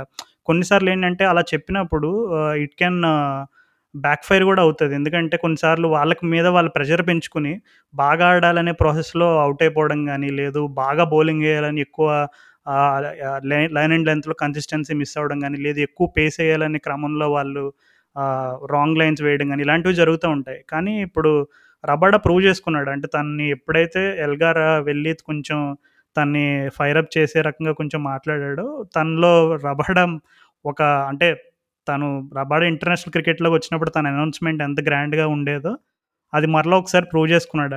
మనం ఈ రకమైనటువంటి క్వాలిటీ డేల్ స్టైన్లో ఎక్కువ చూసేవాళ్ళం. డేల్ స్టైన్ ఎక్కువ మంది తను ఏంటంటే ఎవరైనా బ్యాట్స్మెన్ ఎక్కువ స్ట్రైట్ డ్రైవ్లు కొడుతూ ఉన్నా, లేదు కంటిన్యూస్గా 2-3 4లు కొడుతూ ఉంటే స్టైన్ ఇంకా నీకు ఫేస్ అంతా రెడ్గా అయిపోయి నీకు తెలిసిపోయేది. అయితే ఒక 150 కేసు బౌన్సర్ వస్తుంది, లేదంటే ఫుల్ యార్కర్ ఇన్స్వింగింగ్ యార్కర్ టైప్లో ఏదైతే వేస్తాడని నీకు క్లియర్గా అర్థమైపోయింది. తను పీక్ స్టైన్ అనమాట, అది పీక్ డేల్ స్టైన్. సో అలాగా మరలా సౌత్ ఆఫ్రికాలో కగిసో రబాడా లాంటి ఒక ప్రామిసింగ్ బౌలర్ అండ్ దట్టు వాళ్ళ టీం ఒక టెస్ట్ మ్యాచ్ ఓడిపోయింది, ప్రెజర్లో ఉంది, క్వింటన్ డి కాక్ లాంటి ఒక హై వరల్డ్ క్లాస్ ప్లేయర్ని కోల్పోయారు సౌత్ ఆఫ్రికా టీం వాళ్ళు. సో అట్లాంటిది బ్యాక్ ఫుట్ పైన ఉన్న టీంని థర్డ్ డే వచ్చి తను ముగ్గురు అంటే ఇప్పుడు ఆ రోజు ఆ సిచ్యువేషన్లో ఇండియా థర్డ్ డేకి వెళ్తున్నప్పుడు ఎవరు మనకి ఇండియాకి బ్యాటింగ్లో సేవియర్స్ అంటే ఎవరైనా చెప్పే పేర్లు అయితే ఇవే, పుజారా రహానే. ఎందుకంటే వాళ్ళిద్దరూ హైలీ ఎక్స్పీరియన్స్డ్, వాళ్ళు సౌత్ ఆఫ్రికా వాళ్ళు ఆల్రెడీ చాలాసార్లు ఆడారు. అండ్ రిషబ్ పంత్ ఏంటంటే కొంచెం ఎక్స్ ఫ్యాక్టర్, నీకు తెలుసు రిషబ్ పంత్ ఏం చేయగలడు అనేది, ఎస్పెషల్లీ ఓవర్సీస్ కండిషన్స్లో ఏం చేయగలడు అనేది ఆల్రెడీ ప్రూవ్ చేసుకున్నాడు కాబట్టి తను ఎక్స్ ఫ్యాక్టర్గా అనుకుని వీళ్ళ ముగ్గురు పేర్లు చెప్పుకుంటారు. ఎందుకంటే విహారీ తను ఇప్పుడు కోహ్లీ ప్లేస్లో వచ్చాడు అండ్ అలాగే ఓవర్సీస్ కండిషన్స్లో తనకు అవకాశాలు చాలా తక్కువ. సో విహారీని పక్కన పెట్టేసి వీళ్ళ ముగ్గురు అని అనుకుని ఉండుంటారు. వీళ్ళ ముగ్గురిని అంత త్వరగా ఎప్పుడైతే అవుట్ చేశాడో నాకు తెలిసి అక్కడే సౌత్ ఆఫ్రికా వాళ్ళకి అర్థమైపోయింది, okay this is our game to lose అని వాళ్ళకి అప్పుడే కాన్ఫిడెన్స్ వచ్చి ఉంటుంది నాకు తెలిసి. యా రాజు, అంటే రబాడాని అందరూ ఈ మధ్య సరిగ్గా వేయట్లేదు, లాస్ట్ 2-3 ఇయర్స్ సరిగ్గా వేయట్లేదు. ఆ పాత రబాడా వేరంటారు, కానీ రబాడా రికార్డు చూసుకుంటే ఇప్పుడున్న కరెంట్ క్రికెటర్స్లో తనకంటే బెటర్ స్ట్రైక్ రేట్ ఎవరికీ లేదు. అసలు నీకు బుమ్రాకి నీకు ఉండే స్ట్రైక్, మా బుమ్రా గురించి మాట్లాడుకుంటాం, ఇన్ని వికెట్లు తీస్తాడు అది ఇది అని, తన స్ట్రైక్ రేట్ 52. నీకు స్కైల్ జేమిసన్ లాస్ట్ 2 ఇయర్స్లో అసలు బాల్ వేస్తే వికెట్ తప్ప ఇంకేం పడట్లే అనుకున్నాం, తన స్ట్రైక్ రేట్ 43. అట్లాంటిది రబాడా నీకు ఎన్ని సంవత్సరాల నుంచి ఆడుతున్నాడు, 2015 నుంచి ఆడుతున్నాడు, తన స్ట్రైక్ రేట్ 41. తన 2-3 ఇయర్స్ నుంచి బ్యాడ్ ప్యాచ్ అనుకుంటే మరి బ్యాడ్ ప్యాచ్ ఉన్నా కానీ మరి ఆ స్ట్రైక్ రేట్ మెయింటైన్ చేస్తున్నాడు అంటే even though it not is best, Rabada is a damn good bowler. అది మనం అంతా అప్పుడప్పుడు మర్చిపోతుంటాం. ఇప్పుడు ఈ మ్యాచ్లో కూడా బెస్ట్ ఏం కాదు, ఎన్ని నోబాల్ వేసాడు రబాడా, ఎన్ని ఎక్స్ట్రాస్ ఇచ్చాడు, అయినా కానీ వికెట్ టేకింగ్ బాల్స్ వేసాడా లేదా. నీకు మ్యాచ్ అరే ఇట్లా స్లిప్ అయిపోతుంది సౌత్ ఆఫ్రికా చేతిలో నుంచి అనుకుంటే ఇమ్మీడియట్ గా ఇద్దరు బ్యాట్స్మెన్ టీం పంపించేసాడు. సో అంటే డెఫినెట్లీ రవాడా లాంటి బౌలర్ సౌత్ ఆఫ్రికాకి ఐ థింక్ ఈజీలీ ఇప్పుడు Allan Donald, Dale Steyn, Makhaya, Ntini వీళ్ళ తర్వాత ఇక నెక్స్ట్ బెస్ట్ ఐ థింక్ రవాడానే. సో రబాడ గురించి మాట్లాడుకున్నాం. మరి మార్కో యాన్సన్ అండ్ అలాగే జస్ప్రీత్ బుమ్రా మధ్య జరిగిన మాటల యుద్ధం చూసాం. మరి వామ్మో అదైతే ఏదో మరి బుమ్రానే స్టార్ట్ చేసాడేమో చిన్నగా అనిపించింది నాకు. తను ఏదో బౌన్సర్ వేసి ఇట్లా పోతుంటే రే మనం ఒకటేరా, మనం బౌలర్స్, అది కూడా మనం ముంబై ఇండియన్స్ ప్లేయర్స్, నాకు బౌన్సర్ వేస్తావా అన్నట్టు ఏదో అన్నాడా. దానికి ఏంద్రా ఏంది ముంబై ఇండియన్స్, ఏంది నువ్వు, ఏంది అయితే ఏంది ఇప్పుడు చూడు నా నా ఛాతి మీద ఏముంది చూడు అసలు ఇప్పుడు అన్నట్టు రెస్పాండ్ అయ్యాడు. నిజంగా చాలా నాస్టీ ఉన్నాడప్ప, చాలా నాస్టీగా మాట్లాడాడు. మరి ఎట్లయితే మన సద్దా నువ్వేలో సునీల్ పిహెచ్డి చేసాడు, మనం కూడా సునీల్ ఫాలో అయిపోయాలి. అవును, అంటే నిజంగా అంటే నేను చూసినప్పుడు నాకేం అర్థమైందంటే మనవాడు వేసిన బౌన్సర్ కొంచెం ఆక్వర్డ్ హైట్లో వెళ్తుంది, బుమ్రా పుల్ చేయడానికి ట్రై చేస్తాడు కానీ కొంచెం కంట్రోల్ ఉండదు. సో కొంచెం నాకు తెలిసి అది ఐ థింక్ ఎల్బోకి దగ్గరలోనూ చేతికి రిస్ట్కి దగ్గరలోనూ ఎక్కడో తగులుతుంది సంథింగ్. సో తగిలినప్పుడు ఆటోమేటిక్గా నీకు సౌత్ ఆఫ్రికా వాళ్ళు ఆల్రెడీ బ్యాక్ ఫుట్ పైన ఉన్నారు, ఎలా అయినా ఈ మ్యాచ్ గెలవాలని చాలా డెస్పరేట్గా ఉన్నారు. అండ్ మార్కో యాన్సన్ తను రీసెంట్గానే టెస్ట్ డెబ్యూ కూడా చేశాడు. సో ఆటోమేటిక్గా ఫైర్ ఉంటుంది. సో తను కళ్ళలోంచి ఒక రకమైనటువంటి రియాక్షన్ వచ్చిందనమాట. ఏంటో నన్ను కొడతావా, పుల్ షాట్ కొట్టు, మిడిల్ చేసిన తర్వాత మాట్లాడుకుందాం అనే టైప్లో ఏదో సంథింగ్ అన్నాడు. మరి బుమ్రా తగ్గుతాడంటే బుమ్రా కూడా మరి ఇలా చేయి చూపించాడు, రా దగ్గర మాట్లాడుకుందాం, రా దగ్గర అని చెప్పి బుమ్రా చేయి చూపించాడు. చాలా కానీ అన్క్యారెక్టరిస్టిక్ అబ్బా బుమ్రా నుంచి, అంత కోపం ఎప్పుడు చూపెట్టలే బుమ్రా తనకు షార్ట్ కెరియర్లో. ఏదైనా బౌలింగ్ రూపంలో చూపించేవాడు కానీ మరి మాటలు ఎప్పుడు అంత ఎక్కువ లేదు బుమ్రా విషయంలో. అంత ఎక్కువ మాట్లాడి ఇప్పుడు మళ్ళీ బౌలింగ్ లో అది ఎఫెక్ట్ అయింది. తను సెకండ్ ఇన్నింగ్స్ లో బాగా ఫుల్ వేసాడు, ప్యాడ్స్ మీదకి వేసాడు, ఈజీగా తను ఆడేశారు సౌత్ ఆఫ్రికా వాళ్ళు. తను అంటే పిచ్చి నుంచి వచ్చే హెల్ప్ అసలు తను ఏమాత్రం యూజ్ చేసుకోలేకపోయాడు. ఒక విధంగా చెప్పాలంటే ఒక మినీ వన్ డే జరిగింది అంతే కదా, రెండు ఇన్నింగ్స్ లో మినీ వన్ డేస్ జరిగినాయి. యా అంతే, వాళ్ళు 200 కొట్టారు, వీళ్ళు 200 కొట్టారు, మళ్ళీ వాళ్ళు 200 కొట్టారు, వీళ్ళు మళ్ళీ 200 కొట్టి మ్యాచ్ గెలిచేశారు. So simply it is a game of margins. ఇప్పుడు మనం మాట్లాడుకున్నాం, ఇప్పుడు విహారీ బాగా అంటే వికెట్ ఇవ్వకుండా తను సిరాజ్తో ఆడుతూ, టైలర్స్తో ఆడుతూ నీకు క్రూషియల్ రన్స్ కొట్టుకున్నాడు అని చెప్పేసి నీకు లాస్ట్ వికెట్ పార్ట్నర్షిప్ ఎంతో 30+ రన్స్ యాడ్ చేస్తారు. సో ఆ 30 రన్స్ లేకపోతే ఇంకెంత ఈజీ గెలిచేవాళ్ళు సౌత్ ఆఫ్రికా వాళ్ళు. ఇది ఇంకో రకంగా చూడొచ్చు. ఇప్పుడు అలా సిరాజ్కి ఫస్ట్ బాల్ స్ట్రైక్ ఇవ్వకుండా పోనీ విహారీ స్ట్రైక్ ఆపుకొని అట్లా అక్కడ సౌత్ ఆఫ్రికన్ బౌలర్స్ పేషెన్స్ కోల్పోతుండే, నీకు ఇష్టం వచ్చినట్టు షార్ట్ బాల్ వేస్తుండే. బుమ్రా అండ్ షమీ నీకు అంత ఆఫ్ కలర్ కనిపిస్తే నీకు ఫోర్త్ ఇన్నింగ్స్ మీద ఐ డోంట్ థింక్ ఈవెన్ 300 కూడా మ్యాటర్డ్. ఎలా అయితే నీకు ఎయిడెన్ మార్క్రమ్ ఆడాడో ఫస్ట్ 5 overs, అక్కడే నాకు అర్థమైపోయింది మనం మ్యాచ్ గెలవమని. It was a super 38 run innings, నా ఫేవరెట్ ఇన్నింగ్స్ ఈ మ్యాచ్ మొత్తంలో. ఈ 4 ఇన్నింగ్స్లలో అఫ్కోర్స్ ఎల్గార్ ఆడిన innings I respect so much, but admiration అయితే 100. ఇప్పుడు కీగన్ పీటర్సన్ ఇన్నింగ్స్ కూడా నేను చాలా అడ్మైర్ చేశాను. బౌమా ఆడిన బ్యాటింగ్, తన షాట్స్ కూడా చాలా ఇష్టం. కానీ తను ఏదైతే ఎయిడెన్ మార్క్రమ్ ఆడిన కవర్ డ్రైవ్స్, తను ఆడిన ఫ్లిక్ షాట్స్, తను ఆడిన ఆన్ డ్రైవ్, అంత ప్రిటీ బ్యాట్స్మెన్. అసలు ఎందుకు అట్లా ఆ బ్యాట్స్ మీద బాల్ వేస్తే అవుట్ అయిపోతాడా అనిపిస్తుంది. సో ఆ 38 రన్స్ చాలా ఇంపార్టెంట్. మనం అనుకుంటాం ఇప్పుడు సింపుల్గా 240 రన్స్ టార్గెట్ కాస్త 200 రన్ టార్గెట్ అయిపోయింది. నీకు ప్రెషర్ అంతా ఇట్లా గాలి తీసేసినట్టు పోయింది. So under rated innings Markram ఆడిన 38 రన్స్. దీన్ని బట్టి మనకు అర్థమవుతుంది కదా టెస్ట్ క్రికెట్లో ఓపెనింగ్ బ్యాట్స్మెన్ పైన ఉండే ప్రెషర్ అవ్వచ్చు, వాళ్ళ రోల్కి ఉండే ఇంపార్టెన్స్ కానీ ఎంత కీలకం అనేది మనకి చాలా క్లియర్గా తెలిసిపోతుంది ఇక్కడే. ఇప్పుడు ఈవెన్ యాషెస్లో కూడా ఎందుకు ఇంగ్లాండ్ వాళ్ళు అంత దారుణంగా స్ట్రగుల్ అవుతున్నారు, అంత ఘోరంగా ఎందుకు వాళ్ళు ఓడిపోతున్నారని చూసుకుంటే మన వాళ్ళకి ఓపెనింగ్ బ్యాట్స్మెన్ స్కోర్లు చూసుకుంటే తెలిసిపోద్ది.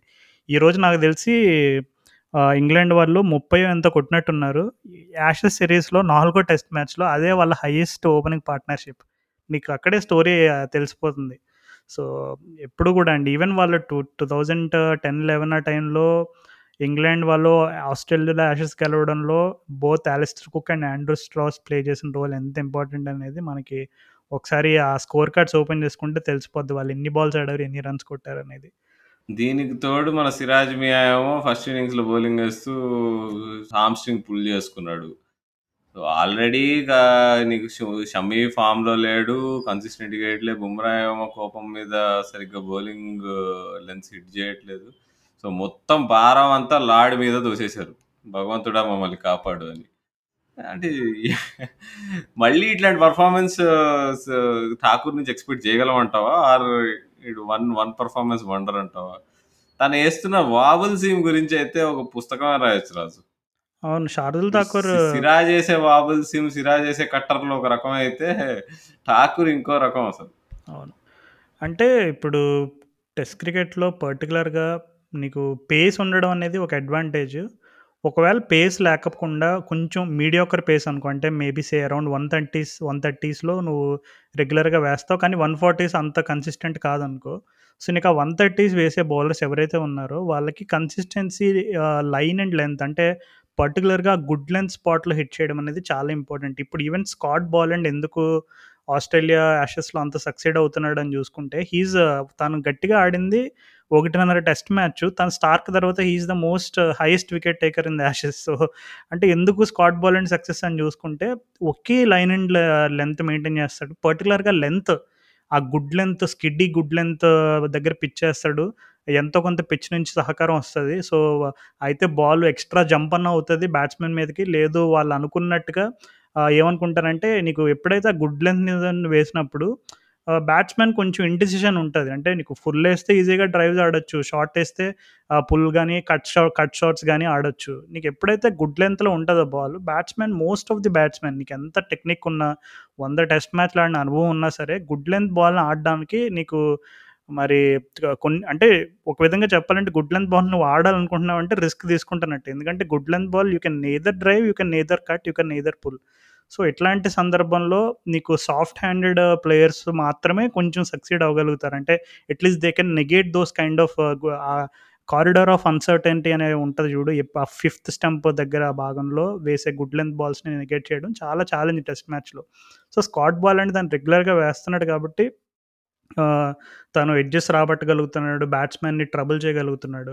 అండ్ అలాగే ఇప్పుడు మనం శార్దుల్ ఠాకూర్ గురించి మాట్లాడుకుంటే, శార్దుల్ ఠాకూర్ కూడా నువ్వు చెప్పినట్టుగా తను ఆ వాబిల్ సీమ్ స్పెషల్ అందులో కొంచెం he definitely mastered that art of using the seam and you know creating that moment of the surface and of the seam as well.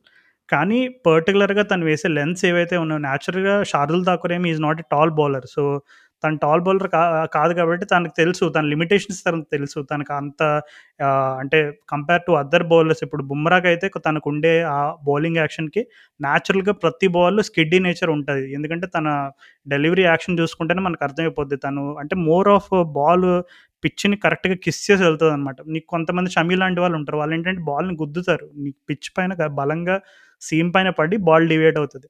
Shardul Thakur ఏంటంటే హీజ్ నేదర్ టూ హై, తన హైట్ అడ్వాంటేజ్ అంత లేదు కాబట్టి తనకున్న లిమిటేషన్స్లో సీమ్ను ఉపయోగించుకొని good length పైన కన్సిస్టెంట్గా ఒకే length hit చేశాడు. ఆ లెంత్ హిట్ చేసినప్పుడు నీకు ఎలాంటి సర్ఫేస్లో అయినా పేస్ బౌలర్కి అసిస్టెన్స్ వచ్చినప్పుడు ఎలాంటి రిజల్ట్స్ వస్తాయనేది మనకు ప్రూవ్ చేశాడు Shardul Thakur. So I think తన కన్సిస్టెన్సీకి మాత్రం నిజంగా హ్యాట్స్ ఆఫ్, పర్టికులర్గా గుడ్ లెంత్ లో. ఇప్పుడు ఈవెన్ ఇది అంతా జనరల్గా శార్దుల్ ఠాకూర్ కన్సిస్టెన్సీ ఒకే సెంటెన్స్ లో మనం వాడము, కానీ ఈ టెస్ట్ మ్యాచ్ లో మాత్రం కరెక్ట్ లెంత్, ఈ పిచ్ పైన వేసాడు, కరెక్ట్ లెంత్ తను హిట్ చేశాడు. అది ఇన్ బిట్వీన్ లెంత్ వేసాడు, అందరు బౌలర్లు హిట్ చేశారు ఫేజెస్ లో. ప్రతిసారి హిట్ చేయకపోయినా మధ్యలో కొన్ని పీరియడ్స్ లో వాళ్ళు ఓవర్ పిచ్ చేసినా గానీ ఆ కరెక్ట్ లెంత్ పైన ఎప్పుడైతే బౌలింగ్ వేసారో మన వాళ్ళు ఓడిపోయారు. కానీ మన సైడ్ నుంచి ఠాకూర్ తప్ప ఎవరు వేయలేదు ఆ కరెక్ట్ లెంత్, సో అక్కడే ఓడిపోయాం మనం. అవును, ఎందుకంటే పర్టికులర్ గా ఈ టెస్ట్ మ్యాచ్ లో రన్స్ చూసుకుంటే నీకు నియర్లీ 4 రన్స్ పర్ ఓవర్ నడిచింది టెస్ట్ మ్యాచ్ మొత్తం. సో నీకు అంటే అర్థమైపోతుంది దాదాపు ప్రతి ఓవర్లో ఒక బౌండరీ బాల్ వస్తుంది, ఎవరు వేసినా ఏ టీం అయినా సరే నీకు అర్థమైపోతుంది. సో నీకు అట్లాంటి మ్యాచ్ లో ఎవరైతే కొంచెం బౌండరీస్ డ్రై అప్ చేసి ఒకే లెంత్ ని కన్సిస్టెంట్ గా హిట్ చేస్తారో వాళ్ళకి మాత్రం సక్సెస్ వస్తుందని మనకి ఠాకూర్ ప్రూవ్ చేశాడు. అండ్ ఈవెన్ రబాడా కూడా పుజారా రహానే పంత్ని అవుట్ చేసిన స్పెల్లో కూడా రబాడా కూడా ప్రూవ్ చేశాడు. మరి ఇది బేసిక్ ఆయన ఎంత వాళ్ళు బౌలింగ్ మనం మనం మన బౌలర్స్ 100% వాడలేదు పిచ్చిని, అంత మంచిగా వేయలేదు అనుకున్నా కానీ రెస్పాన్సిబిలిటీ అయితే lies with the middle order. ఎవ్వరో ఒక్కడైనా పెద్ద ఇన్నింగ్స్ ఆడి ఉండాల్సింది. సో దానివల్లనే మనం మ్యాచ్ ఓడిపోయాను నేను అనుకుంటున్నాం. మరి కెప్టెన్ కోహ్లీ ఎవరి ప్లేస్లో వాపస్ రాబోతున్నాడు అనేది $1 million క్వశ్చన్. నేను ఉంచాలంట పుజారా ఇంకా రహానే ఇద్దరు ఉంటారా, ఆరు ఒక వాళ్ళిద్దరిలో ఒకళ్ళని డ్రాప్ చేస్తారా, ఆరు మళ్ళీ వెయిట్ మన విహారీ మీద పడుతుంది అంటావా? అన్ఫార్చునేట్లీ అయితే మరి విహారీ పైన పడే అవకాశమే ఉంది. ఎందుకంటే ఇప్పుడు బోత్ పుజారా అండ్ రహానేకి maybe this might be their last series in South Africa, VM not sure. So జనరల్గా టీమ్ మేనేజ్మెంట్లో ఎప్పుడు కూడా ఎక్స్పీరియన్స్డ్ ప్లేయర్స్కి ఉండే బ్యాకింగ్ డిఫరెంట్ ఉంటుంది. అండ్ రబాడా అంటున్నాను, ఈ రహానే నిన్నగాక మొన్నటి వరకు కూడా తను he's the vice captain of the test team. So తనకి తెలుసు అంటే లైక్ కోహ్లీకి పర్టికులర్గా తను ఎక్స్పీరియన్స్ ప్లేయర్స్కి ఉండే బ్యాకింగ్ అవ్వచ్చు. అండ్ అలాగే ఇప్పుడు ప్రజెంట్ టీం ఇప్పుడు సిరీస్ సినారియో కూడా ఇంపార్టెంట్ కదా. ఇప్పుడు ఒకవేళ ఇండియా ఆల్రెడీ 2 Test matches గెలిచేసి ఉంటే మేబీ కొంచెం డిఫరెంట్ అప్రోచ్ ఉండేదేమో, కానీ ఇప్పుడు ఎట్లయినా గెలవాలి. It's a must win situation అనమాట. సో నీకు ఎప్పుడు కూడా ఇట్లాంటి మస్ట్ విన్ సిచ్యువేషన్లో they always go better to go with experience అని ఫీల్ అవుతారు ఎట్లాంటి టీం అయినా సరే. They would rather trust their experience players than you know trying out someone who is not that regular in the test setup, especially in overseas conditions. అండి ఇప్పుడు విహారీ చూసుకుంటే తను రెగ్యులర్గా కూడా ఇప్పుడు టీంలో ఉంటా ఉన్నాడు, కానీ తనకు రెగ్యులర్గా అయితే ఇండియా టెస్ట్ టీంలో అవకాశాలు రావట్లేదు. సో పుజారా అయితే ఆల్రెడీ ఇప్పుడు ఇలాంటి డూ ఆర్ డై సిచ్యువేషన్స్లో తను ఆడాడు చాలా మ్యాచెస్లో. తనకు ఉండే గ్రిట్టి క్యారెక్టర్ గురించి వరల్డ్ క్రికెట్లో అందరికీ తెలుసు. సో కొంచెం మన వాళ్ళు మరి అది ఎలా అయినా కంపల్సరీ గెలవాలి, సిరీస్ గెలవాలంటే టెస్ట్ గెలవాలి. కాబట్టి నాకు తెలిసి they are going to back the experienced duo of both Rahane and Pujara. మరి ఇప్పుడు సిరాజ్ ఇంజూర్డ్, సిరాజ్ బదులు స్ట్రైట్ అవే ఇషాంత్ శర్మ వచ్చేస్తారంటావా? క్రిక్ ఇన్ఫో వాళ్ళు చేసే పోస్ట్ మ్యాచ్లో డారెన్ కల్నన్ ఒక ఇంపార్టెంట్ పాయింట్ రేజ్ చేశాడు. ఇప్పుడు ఇండియన్ బౌలర్స్ చూసుకుంటే నీకు బుమ్రా, షమి, ఠాకూర్ అండ్ సిరాజ్, ఈ నలుగురు వికెట్ టేకింగ్ బౌలర్సే. నీకు ఆల్దో నీకు బుమ్రా నీకు కంటైనింగ్ లెన్స్ కూడా వేయగలడు, కానీ ఈ మ్యాచ్లో తను ఆ కోపంలో పడి నీకు వికెట్లు తీద్దాం, ఎప్పుడు వికెట్లు నిరగొడదామా, ఎప్పుడు సౌత్ ఆఫ్రికన్ బ్యాట్స్మెన్ బౌన్సర్ పెట్టి కొడదామా, ఇట్లా ఈ యాటిట్యూడ్తోనే ఉండే. సో హోల్డింగ్ బౌలర్ ఎవరు లేకపోయారు. ఎవరైతే నీకు కన్సిస్టెంట్గా వేసి నీకు వంచిపోకుండా బౌండరీ బాల్ లేకుండా వేసే బౌలర్ కరువయ్యాడు. అశ్విన్ని కూడా నీకు సౌత్ ఆఫ్రికన్ బ్యాట్స్మెన్ టార్గెట్ చేశారు తను ఎప్పుడైతే తీసుకొచ్చారు. సో ఆ హోల్డింగ్ బౌలర్ లేకపోవడం వల్ల ఇప్పుడు నీకు ఫోర్త్ ఇన్నింగ్స్ చేసేసి నీకు 240 runs నీకు అక్కడనే నీకు 4-5 బౌండరీలు కొట్టంగానే నీకు ప్రెషర్ పోతుంది. So India missed Ishant Sharma అన్నాడు తన ఎక్స్పీరియన్స్ని అది అంతా. సో నాకు తెలిసి ఇషాంత్ శర్మ వచ్చి, అండ్ ఇషాంత్ శర్మ లెఫ్ట్ హ్యాండర్స్కి ఎంత బాగా వేస్తాడో తెలుసు. వాళ్ళ అన్నయ్య జహీర్ ఖాన్ ఎట్లయితే గ్రామ్ స్మిత్ని అవుట్ చేసేవాడు ఈజీగా, అట్లానే డీన్ ఎల్గార్ని అవుట్ చేస్తాడని అనుకుంటున్నా. బట్ మనం we should be beware of Aiden Markram. నాకు చాలా భయంగా ఉంది ఏడెన్ మార్క్రమ్ చాలా పెద్ద ఇన్నింగ్స్ ఆడబోతున్నాడు అని చెప్పేసి కేప్ టౌన్లో. అండ్ తనకున్న అంటే ఆ వీక్నెస్ అయితే షమీ ఇంకా మొన్న మ్యాచ్లో అయితే శార్దుల్ ఠాకూర్ ఎంత మంచి ఎక్స్పోజ్ చేశాడు, ఏదో చిన్న ట్వీక్ చేసుకొని వచ్చి ఈ థర్డ్ టెస్ట్ మ్యాచ్లో మళ్ళీ హర్ట్ చేయబోతున్నాడు. ఒక ఓపెనర్ ఛాన్స్ అయిపోయింది 2 Test matches మన మీద రన్లు కొట్టేశాడు, ఖాతా ఫినిష్ అయిపోయింది. సో ఏడెన్ మార్క్రమ్ ఖాతా ఇంకా మిగిలింది, అండ్ బౌమా సెంచరీ ఎందుకో నాకు ఇది ఉంది. సో మనం టాప్ గేమ్తో ఆడకుండా మళ్ళీ మనం మిడిల్ ఆర్డర్ అయిన ఇప్పుడు కోహ్లీ, రహానే అండ్ పుజారా ముగ్గురులో ఒక్కళ్ళు కూడా సెంచరీ కొట్టలేదంటే I don't think will win the series or the match. అవును Rahul, already KL Rahul already తన వంతు న్యాయం చేస్తాడు తన స్పాట్కి ఫస్ట్ టెస్ట్ మ్యాచ్ ఇండియాని గెలిపించి. సో ఖచ్చితంగా నువ్వు చెప్పినట్టుగా the trio of Kohli, Pujara and Rahane వీళ్ళపైన ప్రెషర్ ఉంటుంది. సో వీళ్ళ ముగ్గురులో కనీసం ఒక్కళ్ళైనా సెంచరీ కొట్టి కొంచెం టీంని డామినేటింగ్ పొజిషన్లోకి తీసుకెళ్తే మనకి ఏమైనా అవకాశాలు ఉంటాయి. ముగ్గురులో ఇద్దరు కొట్టారంటే ఇంకా మ్యాచ్ సిరీస్ మనదే, ఇంక అందులో డౌటే లేదు. కానీ ముగ్గురులో కనీసం ఒక్కరైనా ఒక వెలుగు వెలిగితే ఖచ్చితంగా మనకు ఛాన్స్ ఉంటుంది. ముగ్గురు కనుక మరి మళ్ళీ అండర్ పర్ఫామ్ చేశారంటే ఇంక మరి మనకు అవకాశాలు తక్కువైనా చెప్పుకోవాలి. ఎందుకంటే ఇప్పుడు సౌత్ ఆఫ్రికా వాళ్ళు కొంచెం ఎక్స్ట్రా కాన్ఫిడెన్స్తో ఉంటారు, ఎందుకంటే వాళ్ళకి ఇప్పుడు జనరల్గా రెగ్యులర్గా వాళ్ళ సెటప్లో ఉండే క్వింటన్ డి కాక్ లాంటి వరల్డ్ క్లాస్ ప్లేయర్ని కోల్పోయి వాళ్ళు టెస్ట్ మ్యాచ్ గెలిచారు అంటే జనరల్గా వాళ్ళకు కూడా అది షాక్. ఇప్పుడు డీన్ ఎల్గర్ కూడా చెప్పాడు, నేను అసలు షాక్ తిన్నాను డి కాక్ రిటైర్మెంట్ న్యూస్ తెలిసి, అసలు నాకు ఎలా రియాక్ట్ అవ్వాలో కూడా తెలియదు అనే రకంగా కొంచెం తను ఒక షాక్లో ఉండే అనమాట. అంటే నీకు అలాంటి కీలకమైన player Quinton de Kock is not a normal player. తను ఇప్పుడు తన మల్టీ ఫార్మాట్ రికార్డ్ చూసుకున్న తన టెస్ట్ క్రికెట్లో ఇప్పుడు ఆడమ్ గిల్క్రిస్ట్ తర్వాత మరలా ఒక టెస్ట్ టీమ్కి కరెక్ట్గా గిల్క్రిస్ట్ టైప్ ఆఫ్ రోల్ పర్ఫెక్ట్గా ప్లే చేయగలిగింది ఎవరు? పంత్. ఇంకా he's very young at his career, so తనకి ఆల్రెడీ గిల్క్రిస్ట్ టైప్ కంపారిజన్స్ ఆ గ్యాబా టెస్ట్ మ్యాచ్లో చేసినా he still has a lot to prove in the longest format. కానీ Quinton de Kock already proved himself in test matches, in ODIs, T20s అన్నీ. సో తన retirement అయిన తర్వాత టీం జనరల్గా వాళ్ళ బౌలర్స్ కూడా కొంచెం అంత రిథంలో లేరు. అండ్ ఫస్ట్ తను ఆండ్రిక్ నోకియా వాళ్ళ one of their main bowlers తను ఇంజూర్డ్ అవడం, సో ఇట్లాంటి సెట్ బ్యాక్స్ అన్నీ పెట్టుకుని కూడా వాళ్ళు కమ్ ఫ్రమ్ బిహైండ్ విక్టరీ లాగా ఫస్ట్ టెస్ట్ మ్యాచ్ ఓడిపోయిన తర్వాత సెకండ్ టెస్ట్ మ్యాచ్ గెలవగానే న్యాచురల్గా వాళ్ళ కాన్ఫిడెన్స్ డబుల్ అవుతుంది. సో నెక్స్ట్ టెస్ట్ మ్యాచ్లో definitely they are going to high on confidence. So మరి సౌత్ ఆఫ్రికాని ఆపాలంటే ఖచ్చితంగా మన సీనియర్ బ్యాట్స్మెన్ అయిన నువ్వు చెప్పిన ముగ్గురు పేరులో ఎవరైనా ఒక్కలైనా సెంచరీ, ఒక పెద్ద సెంచరీ కొడితే ఖచ్చితంగా ఇండియా గ్రిప్లో ఉంటుంది, లేదంటే కష్టమే. సో అసలు మనం ఇది సౌత్ ఆఫ్రికాలో గెలవడం అదొక ఫైనల్ ఫ్రాంటియర్, ఇంకా ఆస్ట్రేలియాలో గెలిచాము, ఇంగ్లాండ్లో కూడా ఆల్మోస్ట్ గెలిచినట్టే అనుకున్నాము. సో ఇక్కడికి న్యూజిలాండ్లో గెలవకపోయినా సౌత్ ఆఫ్రికాలో గెలవడం పెద్ద అచీవ్మెంట్ అనుకుంటున్నాం. కానీ సో ఆ సౌత్ ఆఫ్రికా వాళ్ళు కంప్లీట్ ఆపోజిట్, అమ్మ మనం ఇండియా మీద టెస్ట్ మ్యాచ్ గెలిచామా, ఓ మై గాడ్ అని చెప్పి సంబరాలు చేసుకుంటున్నారు. ఈ మ్యాచ్ ఎండింగ్లో కూడా మన క్యాష్ నాయుడు అందా, ఇప్పుడు ఒక చిన్న డీటూర్ తీసుకుందాం. క్యాష్ నాయుడు అంటే ఇదేంటప్ప మన తెలుగు పేర్లో ఉంది అనుకుంటున్నారు, ఎవ్రీబడి ఇది అబ్సల్యూట్లీ రైట్. ఆవిడ యాక్చువల్ క్యాష్ అనేది షార్ట్ ఫామ్ ఫర్ కస్తూరి. వాళ్ళ వాళ్ళ వాళ్ళ గ్రాండ్ పేరెంట్స్ బ్రిటిష్ కాలంలో సౌత్ ఆఫ్రికాలో సెటిల్ అయ్యారు. సో తను మన తెలుగు అమ్మాయే. ఆవిడ కామెంట్రీలోనే మనకు వినిపిస్తుంది సౌత్ ఆఫ్రికా వాళ్ళ ఎక్సైట్మెంట్, వాళ్ళు ఎంత అన్ఎక్స్పెక్టెడ్ విక్టరీ అనేది ఇది. సో ఇట్లా ఈ పరంగా చూసుకుంటే we are definitely under achieving in South Africa. అవును రాహుల్, సో చూద్దాం మరి మనకి కేప్ టౌన్లో ఏమైనా సర్ప్రైజెస్ ఉంటాయా లేదు. మరి మన కోహ్లీ అన్న దగ్గర నుంచి మనం ఎంతో కాలం నుంచి ఎదురు చూస్తున్న ఆ సెంచరీ మనకి ఈ మ్యాచ్లో అయినా చూడబోతున్నామా లేదనేది మరి మనం చూద్దాము. సో యాషెస్ చూస్తుంటే మరి నెక్స్ట్ ఫైనల్ డే ఇప్పుడు ఇంగ్లాండ్ వాళ్ళు దాదాపు 360 ఎంత కొట్టాలి, 350 ప్లస్ ఎంత కొట్టాలి. సో కొంచెం మరి నా ఇప్పుడున్న సిచ్యువేషన్లో ఇంగ్లాండ్ వాళ్ళు డ్రా చేసుకుంటేనే పెద్ద విక్టరీగా భావించవచ్చు. సో ఈరోజు కూడా థండర్ స్టార్మ్స్ రెయిన్ ప్రిడిక్షన్ ఉండే కానీ ఏమీ రాలేదు, అసలు గేమ్ ఇంటరప్ట్ అవ్వలేదు. సో రేపు కూడా ఛాన్సెస్ తక్కువ ఉన్నాయి. సో ఒకవేళ వెదర్ ఇంటరప్షన్ లేకపోతే మరి ఇంగ్లాండ్ వాళ్ళు ఎలా అప్రోచ్ అవుతారు అనేది చూడాలి. ఎందుకంటే ఇట్లాంటి కండిషన్స్లో బాల్ కొంచెం ఒక్కసారి సాఫ్ట్ అయినప్పుడు కొంచెం స్వింగ్ అండ్ సీమ్ అనేది నీకు క్లియర్గా తెలిసిపోతుంది. ఇప్పుడు సిడ్నీ ఏమి మరీ అంత ఇంప్రాబుల్ సిచ్యువేషన్ అయితే కాదు, మనం సర్వైవ్ అవ్వచ్చు అనే సైన్స్ క్లియర్గా కనపడినాయి.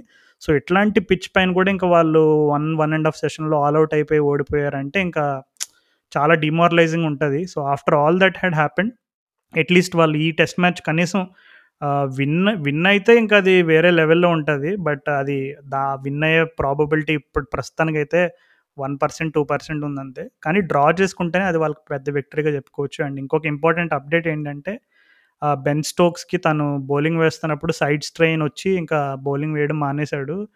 అండ్ సెకండ్ ఇన్నింగ్స్లో కూడా వేయలేదు Ben Stokes bowling. So Ben Stokes I think తన నెక్స్ట్ టెస్ట్ మ్యాచ్ ఆడే అవకాశాలు కూడా చాలా తక్కువ ఉన్నాయి. ఒకవేళ ఆడినా మేబీ యాజ్ ఎ బ్యాట్స్మెన్గా ఆడతాడేమో, బౌలింగ్ అయితే ఖచ్చితంగా వేయడు. అండ్ అలాగే జానీ బేర్స్టోకి వచ్చేసి ఆ బొటన్వేల్ గాయం గురించి ఆల్రెడీ మనం మాట్లాడుకున్నాం. అండ్ అలాగే జాస్ బట్లర్కి కూడా ఫింగర్ ఇంజురీ, తాను కీపింగ్ చేస్తున్నప్పుడు ఇండెక్స్ ఫింగర్ ఇంజురీ అయింది. సో జాస్ బట్లర్ కూడా ఇప్పుడు సెకండ్ ఇన్నింగ్స్లో తను కీపింగ్ రాలేదు, ఆలీ పాప్ వచ్చి సబ్స్టిట్యూట్ కీపింగ్ చేశాడు.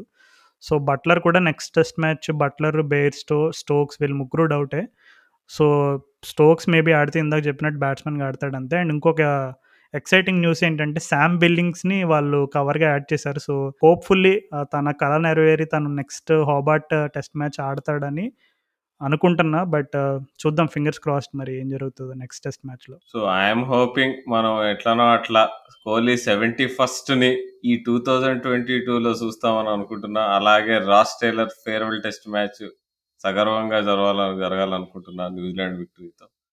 సో అంతటితో మనం ఎపిసోడ్ మిగుద్దాం. అండ్ ముగించే ముందు ఈ థర్డ్ వేవ్ అనేది మనం ఏదైతే భయపడ్డామో అదే జరుగుతుంది. So we are already in third wave. So Covid అనేది ఫస్ట్ 2 వేవ్స్ లో చుట్టుపక్కలంతా వినిపిస్తుండే, ఇప్పుడు మా ఇంటి తలుపు తడుతుందా అనుకున్నాం, కానీ మెల్లిగా it has come too close to comfort. So వినేవాళ్ళు ఎవరైనా ఉంటే ఈజీ తీసుకోకండి, సినిమా థియేటర్లు ఇంకా ఓపెన్ ఉన్నాయి కదా అని చెప్పి పోదాము, రిపీట్ లో పుష్ప సినిమా చూద్దాము. ఇట్లా ఎందుకు, పుష్ప అమెజాన్ ప్రైమ్ లో వచ్చింది కదా మళ్ళీ, అందుకే జనాలకు ఎక్కడ థియేటర్ మళ్ళీ మళ్ళీ పోతారని చెప్పేసి ప్రొడ్యూసర్స్ అమెజాన్ లో రిలీజ్ చేసేసారు. ట్రిపుల్ ఆర్ సినిమా కూడా పోస్ట్ పోన్ అయింది. సో అవును, రీసెంట్ గానే మన టాలీవుడ్ ప్రాజెక్ట్ సోదరులు కూడా ఓటీటీ బెస్టా, సినిమా థియేటర్ ఎక్స్పీరియన్స్ బెస్ట్ అని ఒక ఎపిసోడ్ చేశారు.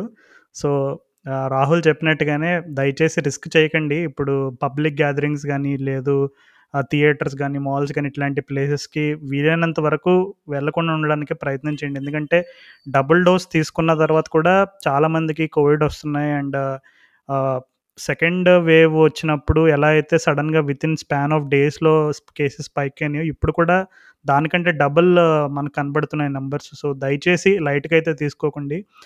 Please stay safe and always mask up and sanitise చేసుకోండి. సో కొంచెం జాగ్రత్తగా ఉండండి దయచేసి, ఎందుకంటే this is going to be very serious. ఇప్పుడు అంతకుముందు ఏంటంటే వ్యాక్సిన్ తీసుకుంటే సేఫ్ అని ఇలా చాలా స్టోరీస్ అవి చదివేవాళ్ళు, కానీ ఇప్పుడు వ్యాక్సిన్ తీసుకోకపోయినా కోవిడ్ వచ్చే ప్రమాదం ఉంది. కాబట్టి always be alert and be safe and please avoid going outside unless and until it's an emergency. అసలే సంక్రాంతి టైం వచ్చేసింది. సో మామూలుగా పోయినేడు అందరం బాగా సెలబ్రేట్ చేసుకున్నాం. సో సంక్రాంతి తర్వాత ఏమైందో అందరం గుర్తు తెచ్చుకోను ఒకసారి. సో ఈసారి జాగ్రత్త పడి, సో జరుగుతున్న 3 వండర్ఫుల్ టెస్ట్ మ్యాచెస్ వచ్చే వారంలో చూసుకుంటూ గడుపుదాం. మెల్లిగా సౌత్ ఆఫ్రికాలో ఎట్లయితే ఇప్పుడు ఒమిక్రాన్ పెరిగి తగ్గిపోయి ఇప్పుడు మంచిగా హ్యాపీగా వాళ్ళు రిసీడింగ్ ఫేజ్లో ఉన్నారు, అట్లానే మనం కూడా ఈ కరువు పైకి వెళ్ళి దిగిపోయిన తర్వాత ఐపీఎల్ టైం వచ్చేస్తుంది, అప్పుడు మనం ఎంజాయ్ చేయొచ్చు. సో చూడడానికి ఇంట్లో బోల్డ్ అంత కంటెంట్ మీ దగ్గర టీవీ కానీ స్మార్ట్ ఫోన్లో ఇప్పుడు అన్ని మూవీస్ హార్డ్లీ 10 days ఆగితే ఓటీటీలో కూడా వచ్చేస్తాయి. ఏదైనా కానీ నాకు ఇండియాలో ఐపీఎల్ మ్యాచ్ చూడాలి. సో దానికోసం అందరూ సహకరించాలి, రూల్స్ ప్రకారం అందరూ ఇంట్లో ఉండాలి. ఇంకో వేవ్ అదేంటి ఐపీఎల్ టైంలో రాకుండా చూసుకోవాలి మనం. అవునవును. సో మీరు నిజంగా ఐపీఎల్ ఇవన్నీ స్టేడియంస్కి వెళ్ళి చూసే ఎక్స్పీరియన్స్ అవన్నీ రావాలంటే మనం వీలైనంత వరకు మనం జాగ్రత్తగా ఉంటే కొంచెం ఆ వేవ్ అనేది బ్రేక్ అవుతుంది. సో అప్పుడు కొంచెం సిచ్యువేషన్ నార్మల్ అయ్యే ఛాన్స్ ఉంది. సో ఎనీవేస్, మేము ఈ సబ్జెక్ట్లో అంత పెద్ద ఎక్స్పర్ట్స్ కాదు కాబట్టి మాకు తెలిసిన విషయాలు, మా జాగ్రత్తలు కొంచెం పాటించమని క్రికెట్ నగరం పాడ్కాస్ట్ టీం అందరి తరపు నుండి ఇది it's a very strong appeal. So దయచేసి సీరియస్గా తీసుకోండి. So don't take it lightly. మరి చలో then, until next episode probably next week. Rahul signing of.